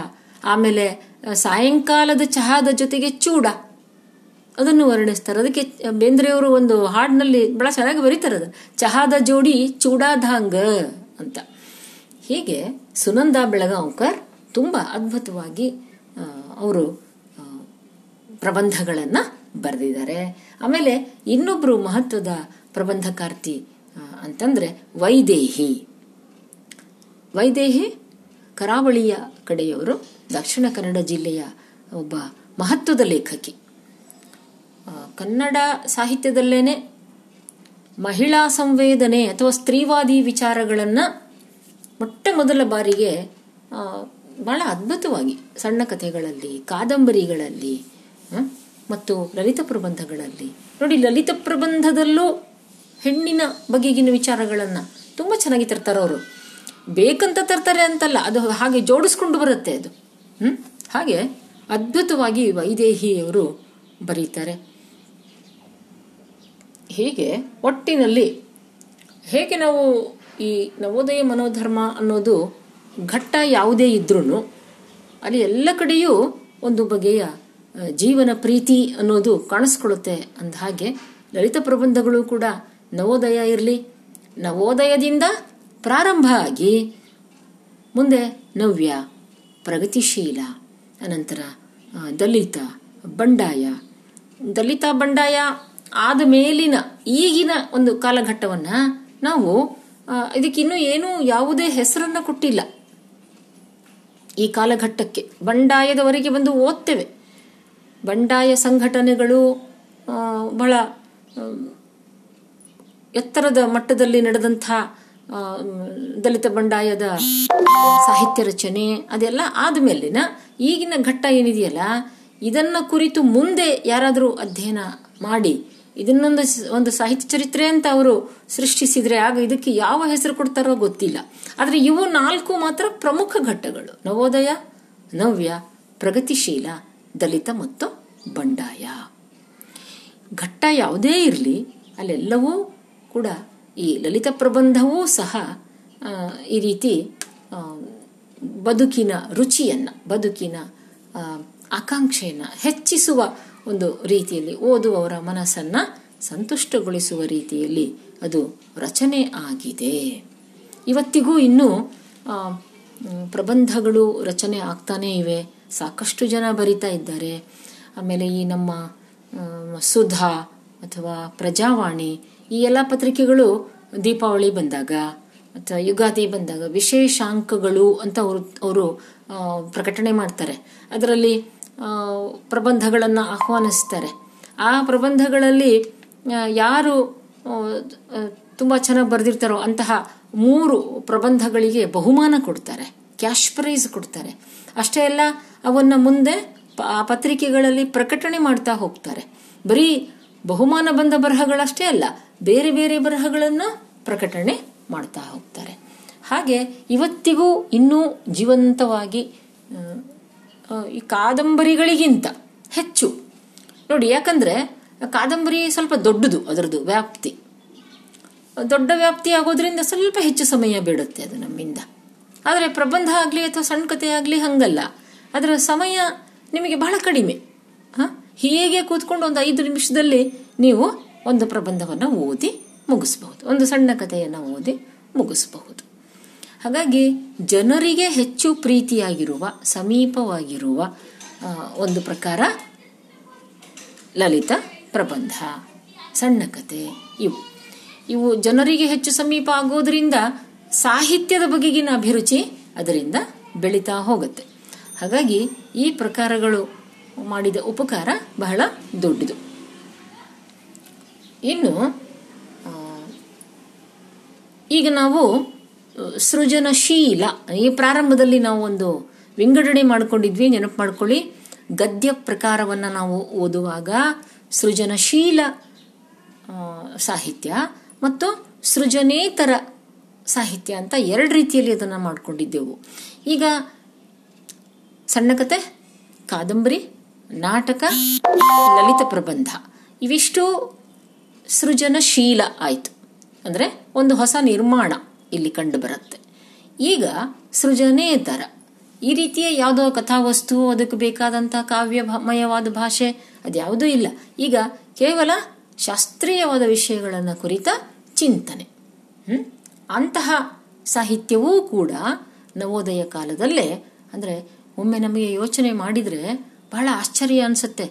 ಹೇಗೆ ನಮ್ಮ ಈ ಪ್ರತಿಭೆಗಳು, ಕನ್ನಡದ ಪ್ರತಿಭೆಗಳು ಅಂತ ಏನು ಕರಿತೀವಿ? ಆ ವಿದ್ವಾಂಸರು ಪ್ರಾರಂಭದಲ್ಲಿ ಎಷ್ಟೆಲ್ಲ ರೀತಿಯಲ್ಲಿ ಯೋಚನೆ ಮಾಡಿದ್ರು ಅವರು? ಎಷ್ಟೆಲ್ಲ ರೀತಿಯಲ್ಲಿ ಚಿಂತಿಸಿದ್ರು? ಎಷ್ಟೆಲ್ಲ ಬರೆದ್ರು? ಎಷ್ಟು ಸಮೃದ್ಧಗೊಳಿಸಿದ್ರು ನಮ್ಮ ಕನ್ನಡ ಸಾಹಿತ್ಯವನ್ನ? ಅವರು ಬರೆದಿದ್ದನ್ನ ಇವತ್ತು ನಾವು ಬರೀ ಒಬ್ಬ ಲೇಖಕನ ಎಲ್ಲ ಸಾಹಿತ್ಯವನ್ನು ಓದುವುದಕ್ಕೆ ಸಹ ನಮಗೆ ಆಗುವುದಿಲ್ಲ. ಆದ್ರೆ ಅವರು ಅಷ್ಟನ್ನ ಬರೆದು ಬರೆದು ರಾಶಿ ರಾಶಿಯಾಗಿ ನಮ್ಮೆದುರಿಗೆ ಇಟ್ರು? ಹಾಗೆ ಈಗ ನಾವು ಸೃಜನೇತರ ಸಾಹಿತ್ಯ ಏನೇನು ಸೃಷ್ಟಿಯಾಯಿತು ಅದನ್ನ ಗಮನಿಸೋಣ. ಅದರಲ್ಲಿ ಮೊದಲನೇದಾಗಿ ಬರೋದು ಸಂಶೋಧನೆ ಮತ್ತು ಸಾಹಿತ್ಯ ವಿಮರ್ಶೆ. ಇದು ಕೂಡ ನವೋದಯ ಕಾಲದಲ್ಲೇ ಪ್ರಾರಂಭ ಆಯಿತು. ನಮ್ಮ ಸಂಶೋಧನೆ ಅಂದಾಗ ನಾವು ನವೋದಯ ಪೂರ್ವದ ಪ್ರೇರಣೆ ಅಂತ ಓದುವಾಗ ಪಾಶ್ಚಾತ್ಯ ವಿದ್ವಾಂಸರು ಏನು ಶಾಸನಗಳನ್ನು ನಾಡೆಲ್ಲ ಅಲೆದಾಡಿ ಅವುಗಳನ್ನು ಸಂಗ್ರಹ ಮಾಡಿ ಅವುಗಳನ್ನು ಅಧ್ಯಯನ ಮಾಡಿ, ಪ್ರಕಟಣೆ ಮಾಡಿದರು ಅಂತ ನಿಮಗೆ ನಾನು ಹೇಳಿದ್ದೆ. ಈಗ ಅದನ್ನು ನೆನೆಸ್ಕೊಳ್ಳಿ. ಅದನ್ನೆಲ್ಲ ನಮಗೆ ಅವರು ಕೊಟ್ಟಿದ್ದು. ಇನ್ನೊಮ್ಮೆ ಅದನ್ನು ನಾವು ನೆನಪಿಸ್ಕೊಳ್ಬೇಕೀಗ. ಯಾಕಂದರೆ ಈ ಸಂಶೋಧನೆಯ ಶಿಸ್ತು ನಮ್ಮಲ್ಲಿ ಮೂಡಿ ಬಂದಿದ್ದು ಇಂತಹ ಪಾಶ್ಚಾತ್ಯ ವಿದ್ವಾಂಸರಿಂದ. ಅವರು ಹೇಳಿಕೊಟ್ರು ನಮಗೆ ಯಾವ ರೀತಿ ರಿಸರ್ಚ್ ಅನ್ನೋದನ್ನ ನಾವು ಮಾಡಬೇಕು ಅನ್ನೋದು. ನೀವು ಸಂಶೋಧನೆ ಪತ್ರಿಕೆಯಲ್ಲೂ ಇದನ್ನು ನೋಡ್ತೇರೆ. ಹೊತ್ತಾನೆ ಹೇಗೆ ಈ ಬೇರೆ ಸಾಹಿತ್ಯ ಪ್ರಕಾರಗಳನ್ನೆಲ್ಲ ನಾವು ಪಾಶ್ಚಾತ್ಯರಿಂದ ಅಥವಾ ಇಂಗ್, ಇಂಗ್ಲಿಷರಿಂದ ಹೇಗೆ ಪಡ್ಕೊಂಡೆವೋ ಹಾಗೆ ಸಂಶೋಧನೆಯ ಶಿಸ್ತನ್ನು ಕೂಡ ನಾವು ಕಲಿತದ್ದು ಪಾಶ್ಚಾತ್ಯರಿಂದಲೇ, ಅವರಿಂದಲೇ ಬಂದದ್ದು. ಯಾರ್ಯಾರು? ಕೆಲವು ಹೆಸರುಗಳನ್ನು ನೋಡೋಣ. ಪ್ರಮುಖ colonel McKenzie Walter Elliot, Hermann Mogling, Robert Caldwell. ನೋಡಿ, ರಾಬರ್ಟ್ ಕಾಲ್ಡ್ವೆಲ್ ಅವರಂತೂ ದ್ರಾವಿಡ ಭಾಷೆಗಳು ಅನ್ನುವ ಒಂದು ಸಂಶೋಧನೆಯನ್ನೇ ಅವರು ನಮಗೆ ತಂದುಕೊಟ್ರು. ದ್ರಾವಿಡ ಭಾಷಾ ವರ್ಗ ಅಂತಲೇ ಅವರು ಸಂಶೋಧನೆ ಮಾಡಿ, ಈ ದಕ್ಷಿಣದಲ್ಲಿ, ನಮ್ಮ ದೇಶದ ದಕ್ಷಿಣ ಭಾಗದಲ್ಲಿ ಇರತಕ್ಕಂತಹ ರಾಜ್ಯಗಳ ಭಾಷೆಗಳನ್ನೆಲ್ಲ ದ್ರಾವಿಡ ಭಾಷೆ ಅಂತ ಕರೆದ್ರು. ಇದಕ್ಕೆಲ್ಲ ಮೂಲದಲ್ಲಿ ಒಂದು ದ್ರಾವಿಡ ಭಾಷೆ ಇದೆ. ಅದನ್ನು ಮೂಲ ದ್ರಾವಿಡ. ಅದರಿಂದ ಹೇಗೆ ಮೂರು ಪ್ರಮುಖ ಶಾಖೆಗಳು ಬೆಳೀತು. ಒಂದು ಉತ್ತರ, ಒಂದು ದಕ್ಷಿಣ, ಒಂದು ಮಧ್ಯ. ಹೀಗೆ ಈ ಮೂರು ಶಾಖೆಗಳು ಮತ್ತೆ ಬೇರೆ ಬೇರೆ ಶಾಖೆಗಳಾಗಿ ಹೇಗೆ ಅವು ಬೆಳೆದು ಬಂದವು. ಅದರಿಂದಲೇ ಈ ನಮ್ಮ ಕನ್ನಡ, ತಮಿಳು, ತೆಲುಗು, ತುಳು, ಮಲಯಾಳ ಇವನ್ನ ಪಂಚದ್ರಾವಿಡ ಭಾಷೆಗಳು ಅಂತ ನಾವು ಗುರುತಿಸ್ತೀವಿ. ಈ ಎಲ್ಲ ವಿಷಯಗಳಿಗೆ ರಾಬರ್ಟ್ ಕಾಲ್ಡ್ವೆಲ್ ಅವರು ಇದನ್ನು ಮೂಲಭೂತವಾಗಿ ನಮ್ಮ ಗಮನಕ್ಕೆ ತಂದವರು. ಫರ್ಡಿನಾಂಡ್ ಕಿಟಲ್ ಆಮೇಲೆ B L Rice, J F Fleet, ಈ ಹೆಸರುಗಳನ್ನು ನೋಡಿದೀವಿ ಈಗಾಗಲೇ. ಇನ್ನೊಮ್ಮೆ ನೆನಪು ಮಾಡ್ಕೊಳ್ಳಿ.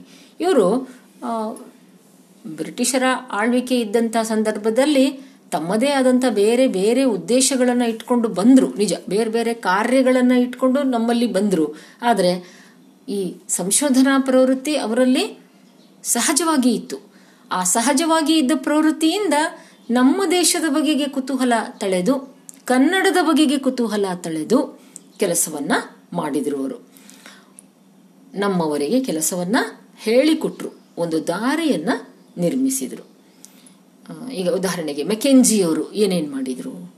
ಎರಡು ದಶಕಗಳಲ್ಲಿ, ಅಂದ್ರೆ ಹದಿನೆಂಟುನೂರರಿಂದ ಹದಿನೆಂಟುನೂರ ಇಪ್ಪತ್ತರವರೆಗೆ ಅವರು ಆರು ಸಾವಿರದಷ್ಟು ಶಾಸನಗಳನ್ನು ಸಂಗ್ರಹಿಸಿದರು.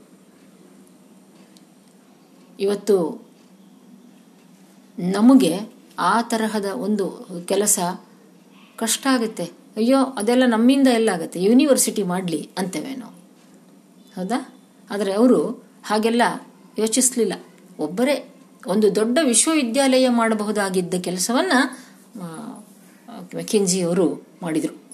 ಅಷ್ಟೊಂದು ಶಾಸನಗಳನ್ನು, ಆರು ಸಾವಿರ ಶಾಸನಗಳನ್ನು ಅವರು ಸಂಗ್ರಹಿಸಿದರು. ಮುಂದೆ ನಮ್ಮ ಎಂ ಚಿದಾನಂದ ಮೂರ್ತಿಯವರು ಡಾಕ್ಟರ್ ಎಂ ಚಿದಾನಂದ ಮೂರ್ತಿಯವರು ಕರ್ನಾಟಕದ ಶಾಸನಗಳ ಸಾಂಸ್ಕೃತಿಕ ಅಧ್ಯಯನ ಅಂತ ಅವರ ಪಿ ಹೆಚ್ ಡಿ ಪ್ರಬಂಧ ಅದು ಚಿದಾನಂದ ಮೂರ್ತಿಯವ್ರದ್ದು ಹೀಗೆ. ಆಮೇಲೆ ಅಷ್ಟೇ ಅಲ್ಲ, ಹಸ್ತಪ್ರತಿಗಳು ಕೈಫಿಯತ್ತುಗಳು, ನಾಣ್ಯ, ವಿಗ್ರಹ ಇತ್ಯಾದಿಗಳನ್ನು ಕೂಡ ಅವರು ಸಂಗ್ರಹ ಮಾಡಿ ಅವನ್ನ ಒಂದು ಕಡೆ ಬಹಳ ವ್ಯವಸ್ಥಿತವಾಗಿ ಜೋಡಿಸಿ ಇಟ್ಟಿದ್ರು. ಇನ್ನು ಹರ್ಮನ್ ಮೋಗ್ಲಿಂಗ್, ಇವರು ಏನೇನು ಮಾಡಿದರು? ನಾಲ್ಕು ಸಾವಿರ ಕನ್ನಡ ಗಾದೆ ಮಾತುಗಳನ್ನು ಸಂಗ್ರಹಿಸಿದರು? ನಮಗೆ ಆಶ್ಚರ್ಯ ಅನಿಸುತ್ತೆ. ಇವತ್ತು ನಾವು ಮಾ- ಆಡು ಮಾತಿನಲ್ಲಿ ಎಷ್ಟೋ ಗಾದೆ ಮಾತುಗಳನ್ನು ಬಳಸ್ತಿರ್ತೇವೆ. ಆದರೆ ನಮ್ಮ ಗಮನಕ್ಕಿರಲ್ಲ ಅದು. ಆದರೆ ಅವರು ಅಷ್ಟೊಂದು ಗಾದೆ ಮಾತುಗಳನ್ನು ಒಂದು ಕಡೆ ಸಂಗ್ರಹಿಸಿದ್ರು. ಅಷ್ಟೇ ಅಲ್ಲ ಹತ್ತೊಂಬತ್ ನೂರ ಐವತ್ತರಲ್ಲಿ ದಾಸರ ಪದಗಳು. ಹರಿದಾಸ ಸಾಹಿತ್ಯವನ್ನು ಮೊದಲು ಕುತೂಹಲದಿಂದ ಏನಿದೆ ಇದರಲ್ಲಿ ಅಂತ ಅದನ್ನು ಸಂಗ್ರಹಿಸಿ ಪ್ರಕಟಣೆ ಮಾಡಿದರು. ಅದೇ ರೀತಿ ಕಾರ್ಲ್ಡ್ವೆಲ್ಲರು ದಕ್ಷಿಣ ಭಾರತದ ದ್ರಾವಿಡ ಭಾಷೆಗಳನ್ನು ತೌಲನಿಕ ಅಧ್ಯಯನ ಮಾಡಿದರು. ತಮಿಳು, ಮಲಯಾಳಂ, ತೆಲುಗು, ಕನ್ನಡ ಇವುಗಳನ್ನು ಇಟ್ಕೊಂಡು ಅವುಗಳನ್ನು ದ್ರಾವಿಡ ಭಾಷೆಗಳ ತೌಲನಿಕ ವ್ಯಾಕರಣ. ಇದು ರಾಬರ್ಟ್ ಕಾಲ್ಡ್ವೆಲ್ ಅವರ ಪುಸ್ತಕದ ಹೆಸರು? ಇಂಗ್ಲಿಷಲ್ಲಿ a comparative grammar of Dravidian languages a comparative grammar of Dravidian languages ಇದು ಅವರು ಬರೆದ ಪುಸ್ತಕದ ಹೆಸರು. ಇನ್ನು ಕಿಟೆಲ್ ಅವರಂತೂ ನಾವು ಅವರನ್ನು ಕನ್ನಡದಲ್ಲಿ ನಿಘಂಟು ಏನು, ಅದರ ಉಪಯೋಗ ಹೇಗೆ, ಅದರ ಬಳಕೆ ಹೇಗೆ ಅನ್ನೋದನ್ನ ಮೊದಲಿಗೆ ಅವರು ತಿಳಿಸಿಕೊಟ್ಟವರೇ ಕಿಟೆಲ್ ಅವರು. ಹೌದಾ ಕನ್ನಡ, ಇಂಗ್ಲಿಷ್ ನಿಘಂಟು ಅವರು ಮಾಡಿದ ಒಂದು ದೊಡ್ಡ ಕೆಲಸ ಅದು, ಆ ಪುಸ್ತಕ. ಆಮೇಲೆ ಶಬ್ದಮಣಿ ದರ್ಪಣ ಇದನ್ನು ಸಂಪಾದನೆ ಮಾಡಿದರು. ನಾಗವರ್ಮನ ಕನ್ನಡ ಛಂದಸ್ಸನ್ನ ಸಂಪಾದನೆ ಮಾಡಿದರು. ಹೀಗೆ ಶಾಸನ, ವ್ಯಾಕರಣ, ಕಾವ್ಯ ಮುಂತಾದ ಕ್ಷೇತ್ರಗಳಲ್ಲಿ ಈ ಆಂಗ್ಲ ವಿದ್ವಾಂಸರು ಹತ್ತೊಂಬತ್ತನೇ ಶತಮಾನದಲ್ಲೇ ಸಾಧನೆ ಮಾಡಿ ಅವರು ಮೈಲುಗಲ್ಲನ್ನು ನಿರ್ಮಿಸಿದ್ರು. ಇದು ಮುಂದಿನ ಸಂಶೋಧಕರಿಗೆ ದಾರಿದೀಪ ಆಯಿತು. ಇವರಾದ ನಂತರ ಕನ್ನಡದಲ್ಲಿ ಅನೇಕ ಜನ ಸಂಶೋಧಕರು, ವಿದ್ವಾಂಸರು ಹುಟ್ಟಿ ಬಂದರು. K B Pathak M S Puttanna, R. Narasimhachar, ಫ. ಗು. ಹಳಕಟ್ಟಿ. ಫ. ಗು. ಹಳಕಟ್ಟಿಯವರು ಎಲ್ಲ ವಚನಗಳ ಸಂಪಾದನೆ, ಸಂಗ್ರಹ, ಇದಕ್ಕೆ ಅವರು ದುಡಿದದ್ದು ಬಹಳ ದೊಡ್ಡದು. ಆಮೇಲೆ ಎಂ. ಗೋವಿಂದ ಪೈ ನಾ. Shri. Rajapurohita, Muliya Thimmappayya H Sheshaiyangar, M H Krishna, ಶೇ ಶಿ ಬಸವನಾಳ್ ಶಂಬಾ ಜೋಶಿ, ಆ ನೆ Upadhye D L Narasimhacharya, P B Desai. ಹೀಗೆ ದೊಡ್ಡ ಒಂದು ತಂಡವೇ ಅನಂತರ ನಮ್ಮಲ್ಲಿ ಕಾಣಿಸಿಕೊಳ್ತದೆ. ಇವರುಗಳು ಕೂಡ ಹಿಂದೆ ಆಂಗ್ಲ ವಿದ್ವಾಂಸರು ನಡೆಸಿದ ಒಂದು ಸಂಶೋಧನೆಯ ದಾರಿಯಲ್ಲೇ ಮುಂದುವರಿತ ಶಾಸನ, ತಾಮ್ರಪಟಗಳು, ತಾಡಪತ್ರಿಗಳು, ಇವುಗಳನ್ನು ಹುಡುಕಿ ನಮ್ಮ ನಾಡಿನ ಇತಿಹಾಸ, ಸಂಸ್ಕೃತಿ, ಕಲೆ, ಸಾಹಿತ್ಯಗಳ ಮೇಲೆ ಹೊಸ ಬೆಳಕನ್ನ ಬೀರಿದರು ಇವರು ಹೀಗಾಗಿ ಇವರ ಒಂದು ಸತತ ಪರಿಶ್ರಮದಿಂದಾಗಿ ಕನ್ನಡ ಕ ಇವತ್ತು ನಮಗೆ ಪಂಪ, ರನ್ನ ಮತ್ತು ಇತರ ನಮ್ಮ ಚಂಪು ಕವಿಗಳು? ನಾಗವರ್ಮ, ನಾಗಚಂದ್ರ ಇವರೆಲ್ಲರ ಕಾವ್ಯಗಳು ಇವತ್ತು ನಮ್ಮ ಕೈಗೆ ಪ್ರಕಟಿತ ರೂಪದಲ್ಲಿ ಸಿಗ್ತಾ ಇವೆ. ಅಂದ್ರೆ ಅದಕ್ಕೆ ಕಾರಣ ಈ ವಿದ್ವಾಂಸರು ಮಾಡಿದ ಕೆಲಸ. ಅವುಗಳ ಅವುಗಳ ಬೇರೆ ಬೇರೆ, ಅದೇ ಗ್ರಂಥ ಸಂಪಾದನೆ. ಮುಂದೆ ನೀವು ನಾಲ್ಕನೇ ಸೆಮಿಸ್ಟರ್ನಲ್ಲಿ ಈ ಛಂದಸ್ಸು ಮತ್ತು ಗ್ರಂಥ ಸಂಪಾದನೆ ಅಂತ ಓದ್ತೀರಿ. ಈಗ ಒಂದು ಪಂಪನ ವಿಕ್ರಮಾರ್ಜುನ ವಿಜಯ ಇವತ್ತು ನಮಗೆ ಪ್ರಕಟಿತವಾಗಿ ಕಾಣ್ತದೆ, ಸಿಗ್ತದೆ ಕೈಗೆ ಅಂದರೆ ಅದಕ್ಕೆ, ಆ, ಹಿಂದೆ ಒಂದು ದೊಡ್ಡ ವಿದ್ವಾಂಸರ ಗುಂಪು ಕೂತ್ಕೊಂಡು ಕೆಲಸ ಮಾಡಿರ್ತದೆ. ವಿಕ್ರಮಾರ್ಜುನ ವಿಜಯದ ಬೇರೆ ಬೇರೆ ಹಸ್ತಪ್ರತಿಗಳನ್ನೆಲ್ಲ ಇಟ್ಟುಕೊಂಡು ಒಂದೊಂದನ್ನೂ ಅಭ್ಯಾಸ ಮಾಡಿ ಅದಕ್ಕೆ ಗುರುತುಗಳನ್ನು ಕೊಟ್ಟು ಒಂದು ಪದ್ಯ ಬಂದ್ರೆ ಆ ಒಂದು ಪದ್ಯ ಯಾವ ಯಾವ ಪ್ರತಿಯಲ್ಲಿ ಯಾವ ರೀತಿ ಅದು ಬಂದಿದೆ ಅದರಲ್ಲಿ ಏನಾದರೂ ವ್ಯತ್ಯಾಸ ಇದೆಯಾ? ವ್ಯತ್ಯಾಸ ಇದ್ರೆ ಹಾಗಾದ್ರೆ ಅದರಲ್ಲಿ ಸರಿಯಾದ ಪಾಠ ಯಾವುದಿರಬಹುದು? ಇದೆಲ್ಲ ಚರ್ಚೆಯನ್ನ ನಡೆಸಿ ಅವರುಗಳು ಕಾವ್ಯಗಳನ್ನು ಪ್ರಕಟಣೆ ಮಾಡಿದರು. ಇವತ್ತು ಗ್ರಂಥ ಸಂಪಾದನೆ ಶಾಸ್ತ್ರ ಸಾಕಷ್ಟು ಬೆಳೆದಿದೆ, ಹಾಂ? ಆದರೆ ಅವತ್ತಿನ್ನೂ ಅವರಿಗೆ ಅದರ ಬಗ್ಗೆ ಹೆಚ್ಚಿನ ಅರಿವಿರಲಿಲ್ಲ. ಆದರೂ ಕೂಡ ಆ ಪ್ರಾರಂಭಿಕ ಹಂತದಲ್ಲೇ ಅಷ್ಟು ಅದ್ಭುತವಾದ ಕೆಲಸವನ್ನ ಅವರು ಮಾಡಿದರು. ಅವ್ರು ಹೇಗೆ ಮಾಡಿದ್ರು ಕೆಲಸ? ಅದರಲ್ಲಿ ಎರಡು ಅಂಶಗಳು ಮುಖ್ಯ ಆಗತ್ತೆ ಅಂತ ಹೇಳ್ತಾರೆ ಇಲ್ಲಿ ಲೇಖಕರು. ಶಾಸ್ತ್ರೀಯವಾದ ಸಂಶೋಧನಾ ಕಾರ್ಯದ ಪರಿಶೀಲನೆ. ಗ್ರಂಥ ಸಂಪಾದನೆ ಮಾಡ್ತಾ ಮಾಡ್ತಾನೆ, ಅದರಲ್ಲಿ ಸಂಶೋಧನೆಯನ್ನು ಮಾಡ್ತಾ ಇದ್ರು, ಶಾಸ್ತ್ರೀಯವಾಗಿ ಮಾಡ್ತಾ ಇದ್ರು. ಆಮೇಲೆ ಎರಡನೇದಾಗಿ ಯಾವ ಕಾವ್ಯವನ್ನು ಅವರು ಪ್ರಕಟ ಮಾಡ್ತಾ ಇದ್ರು, ಆ ಕಾವ್ಯದ ಬಗೆಗೆ ಅದರಲ್ಲಿ ಏನು ವಸ್ತು ಇದೆ, ಅದರಲ್ಲಿ ಪದ್ಯಗಳನ್ನು ಹೇಗೆ ಬಳಸ್ಕೊಂಡಿದ್ದಾರೆ, ಭಾಷೆಯನ್ನು ಯಾವ ಥರ ಬಳಸ್ಕೊಂಡಿದ್ದಾರೆ, ಈ ಎಲ್ಲ ಚರ್ಚೆ ಅದರಲ್ಲಿ ಮಾಡ್ತಾ ಇದ್ರು ಅವರು. ಆ ಚರ್ಚೆಯ ಮೂಲಕ ಏನಾಯ್ತು? ಸಾಹಿತ್ಯ ವಿಮರ್ಶೆ ಲೋಕಕ್ಕೆ ಕಾಲಿಟ್ಟೆವು ನಾವು. ಹೀಗೆ ಕನ್ನಡ ವಿಮರ್ಶೆ ಪ್ರಾರಂಭ ಆಗಿದ್ದೇ ಪ್ರಾಚೀನ ಕಾವ್ಯಗಳ ಅವಲೋಕನದೊಂದಿಗೆ. ವಿಮರ್ಶೆ ಸಹ ಹೇಗೆ ಇತರ ಎಲ್ಲ ಪ್ರಮುಖ ಪ್ರಕಾರಗಳು ನಮಗೆ ಪಾಶ್ಚಾತ್ಯರಿಂದ ಬಂತೋ ಹಾಗೆ ಸಾಹಿತ್ಯ ವಿಮರ್ಶೆ ಕೂಡ ನಮಗೆ ಪಾಶ್ಚಾತ್ಯರಿಂದಲೇ ಬಂದದ್ದು. ಈಗ ನೀವು ಸೆಕೆಂಡ್ ಸೆಮಿಸ್ಟರ್ಲಿ ಪ್ರಾರಂಭದಲ್ಲಿ ನೋಡಿದ್ರಿ. ಸಾಹಿ ಲಿಟರರಿ ಕ್ರಿಟಿಸಿಸಮ್ ಅಂತ ಕರೆಯುವ ಈ ಸಾಹಿತ್ಯ ವಿಮರ್ಶೆಯ ಶಾಸ್ತ್ರ, ಇದು ನಮ್ಮಲ್ಲಿ ಬಂದದ್ದು ಪಾಶ್ಚಾತ್ಯರಿಂದಲೇ. ಆದರೆ ನಮ್ಮಲ್ಲಿ ಪ್ರಾರಂಭ ಆಗಿದ್ದು, ಆ ಕೆಲಸ ಪ್ರಾರಂಭ ಆಗಿದ್ದು ಮಾತ್ರ ಪ್ರಾಚೀನ ಕಾವ್ಯಗಳ ಕೆಲಸ. ಅವುಗಳನ್ನು ಸಂಪಾದಿಸಿ, ಪ್ರಕಟಣೆ ಮಾಡಿ, ಅದಕ್ಕೊಂದು ಮುನ್ನುಡಿಯನ್ನು ಬರೆಯುವುದು. ಇವತ್ತಿಗೂ ನಿಮಗೆ ನಾನು ಒಂದು ಉದಾಹರಣೆಯನ್ನು ಕೊಡ್ತೇನೆ. ಬಹುಶಃ ನೀವು ಮಲ್ಲಿನಾಥ ಪುರಾಣವನ್ನು ಓದಿದ್ರ ಫಸ್ಟ್ ಸೆಮಿಸ್ಟ್ರಲ್ಲಿ ಮಲ್ಲಿನಾಥ ಪುರಾಣ ನಾಗಚಂದ್ರನ ಮಲ್ಲಿನಾಥ ಪುರಾಣ. ಈ ಮಲ್ಲಿನಾಥ ಪುರಾಣ ಕಾವ್ಯವನ್ನು ನಮ್ಮ ಎಂ ಎಂ ಕಲಬುರ್ಗಿಯವರು ಏನಾಯ್ತು? ಹೇಳಿ ಏನು ಮಾತಾಡಬೇಕಿದೆ? ಇಲ್ಲ. ಹಾ ಓಕೆ ಓಕೆ.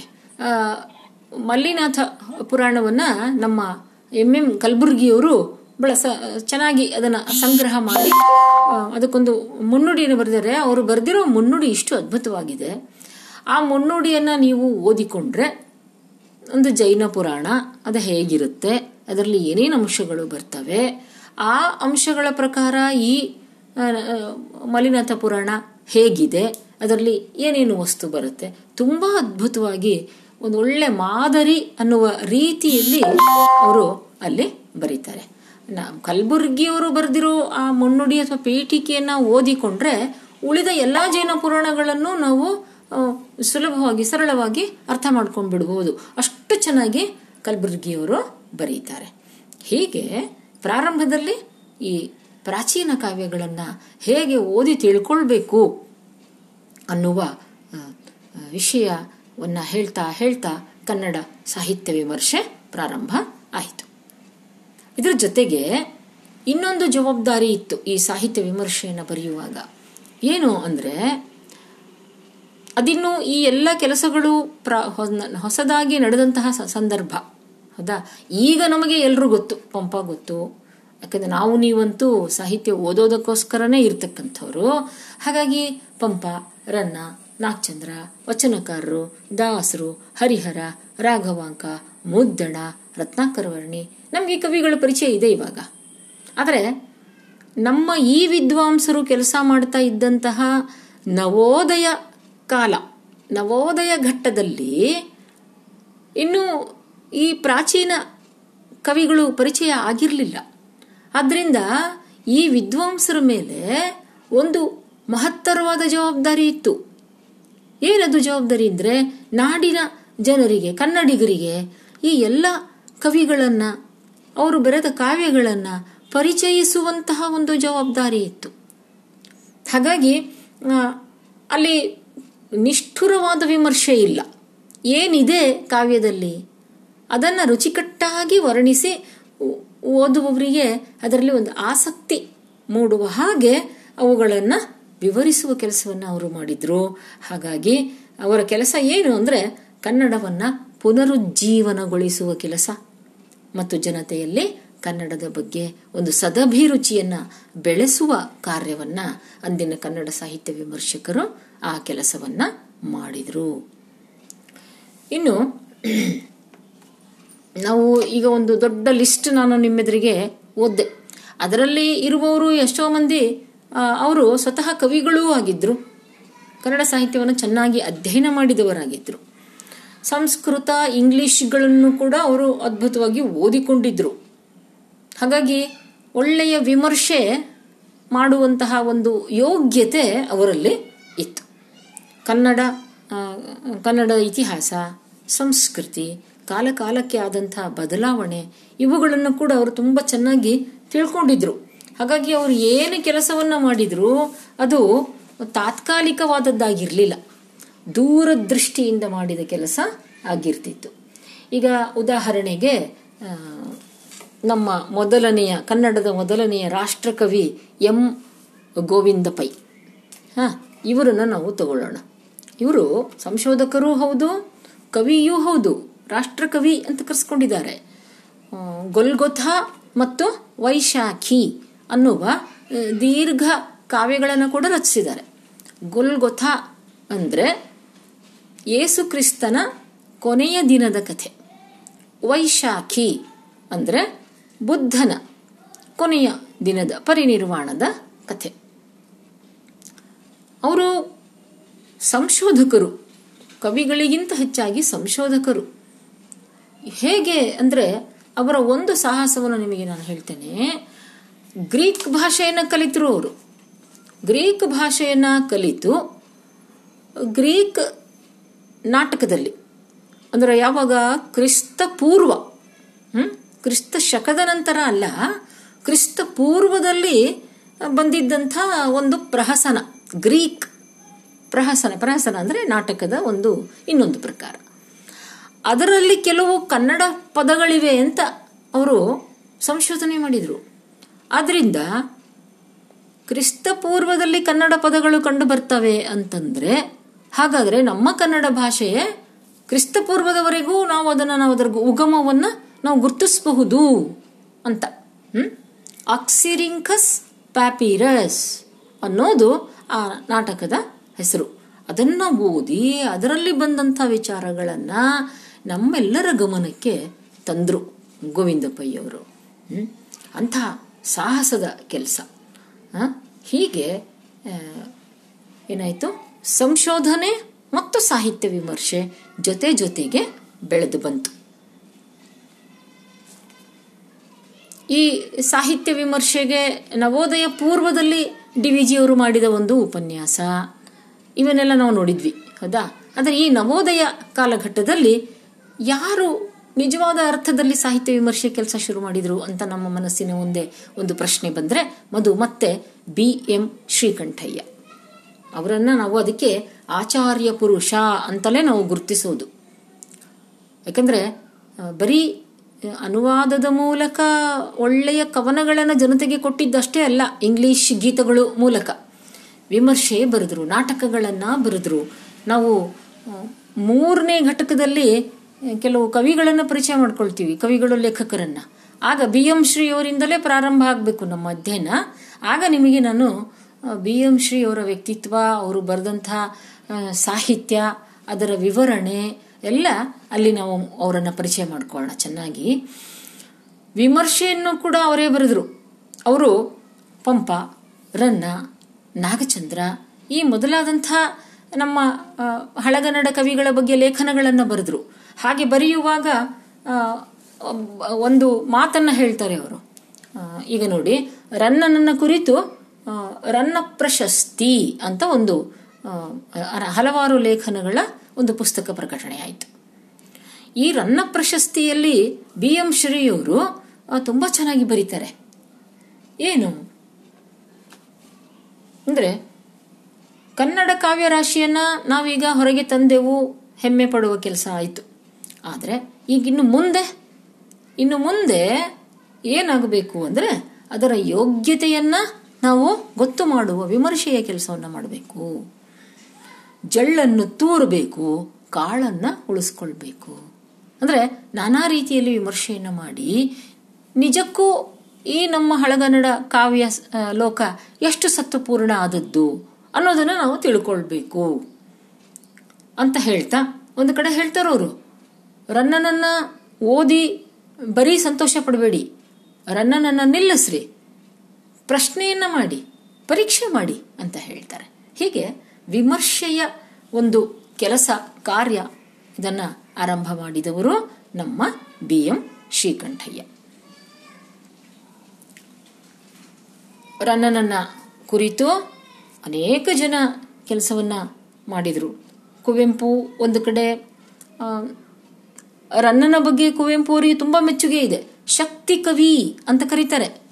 ಆದರೂ ರನ್ನನ ಕಾವ್ಯವನ್ನ ಮೊದಲು ಓದಿ, ಪಂಪನ ಕಾವ್ಯವನ್ನ ಆಮೇಲೆ ಓದಿದ್ರೆ ಆಗ ನಮಗೊಂದು ಸತ್ಯ ಗೊತ್ತಾಗ್ಬಿಡುತ್ತೆ. ಏನು ಅಂದ್ರೆ, ಪಂಪನ ವಿಕ್ರಮಾರ್ಜುನ ವಿಜಯದ ಹದಿಮೂರನೇ ಆಶ್ವಾಸವನ್ನೇ ಇಟ್ಕೊಂಡು ನಮ್ಮರನ್ನ ತನ್ನ ಗದಾಯುದ್ಧ ಕಾವ್ಯವನ್ನ ಬರೆದ. ಅಯ್ಯೋ ಇದೇ ನೀವನು ಸಾಲ ತಗೊಂಡು ಬಂದ್ಬಿಟ್ಟಿದಾನಲ್ಲ ಅಂತ ಅನ್ಸುತ್ತಂತೆ ನಮಗೆ. ಹಾಗಾಗಿ, ಆದರೂ ಸಹ, ಅಲ್ಲಿಂದ ಅವನು ವಸ್ತುವನ್ನು ಪಡೆದುಕೊಂಡ್ರೂ ಅದೇ ವಸ್ತುವೇ ಪಂಪನಲ್ಲಿ ಓದೋದಕ್ಕೂ, ರನ್ನನ ಗದಾಯುದ್ಧ ಕಾವ್ಯ ಓದೋದಕ್ಕೂ ಬಹಳ ವ್ಯತ್ಯಾಸ ಬರುತ್ತೆ. ಅದಕ್ಕೊಂದು ಅದ್ಭುತವಾದಂಥ ನಾಟಕೀಯವಾದ ಸ್ಪರ್ಶವನ್ನ ರನ್ನ ಕೊಟ್ಟ. ಅದಕ್ಕೆ ಬೇರೆ ಕಡೆಯಿಂದ ಅವನು ಕಡ ತಂದ್ರೂ ಅದನ್ನ ಬಹಳ ರುಚಿಕಟ್ಟಾದ ಅಡಿಗೆ ಮಾಡಿ ಬಿಡಿಸಿದಾನೆ ಅಂತ ಕುವೆಂಪು ಹೇಳ್ತಾರೆ. ಹೀಗೆ ಪ್ರಾಚೀನ ಕಾವ್ಯಗಳನ್ನ ಮೊದಲು ಪಡೆದುಕೊಂಡು ಅವುಗಳನ್ನು ಚೆನ್ನಾಗಿ ಸಂಗ್ರಹ ಮಾಡಿ, ಸಂಪಾದನೆ ಮಾಡಿ ಪ್ರಕಟಿಸೋದು ದೊಡ್ಡ ಕೆಲಸ. ಅದಾದ ಮೇಲೆ ಅವುಗಳ ಅಧ್ಯಯನದಲ್ಲಿ ಜನರಿಗೆ ಆಸಕ್ತಿ ಹುಟ್ಟುವಂತೆ ಮಾಡೋದು ಇನ್ನೊಂದು ದೊಡ್ಡ ಕೆಲಸ. ಆ ಕೆಲಸವನ್ನ ಈ ನಮ್ಮ ವಿದ್ವಾಂಸರು ತುಂಬ ಚೆನ್ನಾಗಿಯೇ, ತುಂಬ ನಿಷ್ಠೆಯಿಂದಲೇ ಮಾಡಿದ್ದಾರೆ, ಪ್ರಸ್ತಾವನೆಗಳನ್ನು ಬರೆದಿದ್ದಾರೆ ಆ ಒಂದೊಂದು ಕಾವ್ಯಗಳಲ್ಲೂ ಅದರ ಕೆಲವು ಉದಾಹರಣೆಗಳನ್ನು ಇಲ್ಲಿ ಕೊಡ್ತಾರೆ. ಅದನ್ನು ನಾವು ಮತ್ತೆ ನೋಡೋಣಂತೆ. ಹೀಗೆ, ಈಗ ನಾವು ನವೋದಯ ಕಾಲದ ಸಾಹಿತ್ಯ ರಚನೆಯ ಹಲವು ಪ್ರಕಾರಗಳನ್ನು ಅಧ್ಯಯನ ಮಾಡ್ತಾ ಬಂದಿದ್ದೇವೆ. ಈಗ ಉಪಸಂಹಾರದ ಒಂದು ಹಂತ. ಅಂದರೆ ಸಾಹಿತ್ಯ ವಿಮರ್ಶೆಯನ್ನು ಪ್ರಾರಂಭ ಮಾಡಿದ್ದೇವೆ. ಸಾಹಿತ್ಯ ವಿಮರ್ಶೆ ಹೇಗೆ ಉಗಮ ಆಯಿತು, ಅದರ ಕೆಲಸ ಎಲ್ಲಿ ಸ್ಟಾರ್ಟ್ ಆಯಿತು ಅನ್ನೋದನ್ನು ನೋಡಿದ್ದೇವೆ. ನಾಳಿನ ತರಗತಿಯಲ್ಲಿ ಏನು ಮಾಡೋಣ? ಇದು ಹೇಗೆ ಬೆಳೀತು ಸಾಹಿತ್ಯ ವಿಮರ್ಶೆ? ಬಿ. ಎಂ. ಶ್ರೀ ಇದನ್ನು ಪ್ರಾರಂಭ ಮಾಡಿದರು. ಮತ್ತು ಇತರ ವಿದ್ವಾಂಸರು ಕನ್ನಡ ಕಾವ್ಯಗಳನ್ನು ಪ್ರಕಟಿಸುವಾಗ ಅಲ್ಲಿ ಮುನ್ನುಡಿಯನ್ನು ಬರೆಯುವಾಗ ಮತ್ತು ಪ್ರಸ್ತಾವನೆಗಳನ್ನು ಬರೆಯುವಾಗ ಅವರು ಆಯಾ ಕಾವ್ಯದ ಬಗ್ಗೆ ತಮ್ಮ ವಿಮರ್ಶೆಯ ಆಲೋಚನೆಗಳನ್ನು ಬರೆದ್ರು ಅಂತ ನೋಡಿದ್ವಿ. ಈಗ ಅದರಲ್ಲಿ ಕೆಲವು ಉದಾಹರಣೆಗಳನ್ನು ನಾವು ನಾಳಿನ ತರಗತಿಯಲ್ಲಿ ಒಂದೊಂದಾಗಿ ಅಲ್ಲಿ ಬೇಂದ್ರೆ ಬರ್ತಾರೆ, ಗೋಕಾಕರು ಬರ್ತಾರೆ, ರಂಶ್ರೀ ಮುಗುಳಿಯವರು ಬರ್ತಾರೆ. ಇವರೆಲ್ಲ ಹೇಗೆ ನವೋದಯ ಕಾಲದ ವಿದ್ವಾಂಸರು ತಾನೆ. ಡಿ ವಿ ಜಿ ಇದ್ದಾರೆ. D L Narasimhacharya Teenam Shri. ಇವರೆಲ್ಲ ಹೇಗೆ ವಿಮರ್ಶೆ ಕೆಲಸವನ್ನ ಮಾಡಿದ್ರು ಅನ್ನೋದನ್ನ ನಾಳಿನ ತರಗತಿಯಲ್ಲಿ ನಾವು ವಿವರ ವಿವರವಾಗಿ, ಯಾವ ಪುಸ್ತಕ, ಅವರದು, ಆ ಸಂಕಲನ ಯಾವುದು, ವಿಮರ್ಶಾ ಸಂಕಲನ, ಅದರಲ್ಲಿ ಅವರು ಯಾವ ಯಾವ ಕವಿಗಳನ್ನು ಕುರಿತು ಏನೇನು ಅಭಿಪ್ರಾಯಗಳನ್ನು ಹೇಳಿದರು. ಯಾಕಂದರೆ ಇದು ಬಹಳ ಮಹತ್ವದ್ದು. ಸಾಹಿತ್ಯ ವಿಮರ್ಶೆ, ನೀವು ಇದನ್ನ ತಿಳ್ಕೊಳ್ಬೇಕು. ಯಾವುದೇ ದೃಷ್ಟಿಯಿಂದ ಅಂತ ಅಲ್ಲ, ಬರೀ ಈಗ, ಈಗಿನ ಓದು ಅಂತ ಅಲ್ಲ, ಅಥವಾ ಮುಂದಿನ ನಿಮ್ಮ ಯಾವುದೇ ಸ್ಪರ್ಧಾತ್ಮಕ ಪರೀಕ್ಷೆಗೆ ಬೇಕು ಅಂತನೂ ಅಲ್ಲ, ಹೌದು, ಅಲ್ಲಿನೂ ಬೇಕು. ಅದರ ಜೊತೆಗೆ ಈ ವಿಮರ್ಶೆ ಅನ್ನೋದರ ಒಂದು ಬೆಳವಣಿಗೆ ನಿಮ್ಮಲ್ಲೂ ಆಗಬೇಕು. ಇವರೆಲ್ಲ ಹೇಗೆ ವಿಮರ್ಶೆ ಮಾಡಿದ್ರು ಅನ್ನೋದನ್ನು ನೀವು ಓದ್ಕೊಂಡ್ರೆ, ಆಗ ನಿಮಗೂ ಕೂಡ ಯಾವುದಾದ್ರೂ ಕಾವ್ಯವನ್ನು ಓದುವಾಗ ನಿಮ್ಮಲ್ಲೂ ಅಂತಹ ಒಂದು ವಿಮರ್ಶೆಯ ಶಕ್ತಿ ಅದು ಬೆಳಿಬೇಕು. ಹ್ಮ್? ಆ ದೃಷ್ಟಿಯಿಂದ ನಾಳಿನ ತರಗತಿ ನಾವು ಪೂರ್ತಿಯಾಗಿ ಸಾಹಿತ್ಯ ವಿಮರ್ಶೆಗೆ ಮೀಸಲಿಡೋಣ ಇವತ್ತು ಸಂಶೋಧನ ನೋಡಿದೆವು, ಪ್ರಬಂಧಗಳನ್ನು ನೋಡಿದೆವು ಇನ್ನೊಮ್ಮೆ ನೀವು ಓದ್ಕೊಳ್ಳಿ, ಓದ್ಕೊಂಡು ಮತ್ತೆ ಎಲ್ಲಾದರೂ ನಿಮಗೆ ಸಂದೇಹಗಳಿದ್ದರೆ ಅದನ್ನು ನನಗೆ ತಿಳಿಸಿ. ಆಗ್ಬೋದಾ? ಇವತ್ತಿಗೆ ಈ ತರಗತಿಯನ್ನು ಇವತ್ತಿಗೆ ನಾವು ಮುಕ್ತಾಯ ಮಾಡೋಣ. ಏನಾದರೂ ಹೇಳೋದಿದ್ರೆ ಹೇಳಿ. ಸರಿ ಸರಿ, ಆಯ್ತು. ನಾಳೆ ಮತ್ತೆ ಯಥಾ ರೀತಿ ನಾವು ಹನ್ನೊಂದರಿಂದ ಹನ್ನೆರಡು. Okay okay.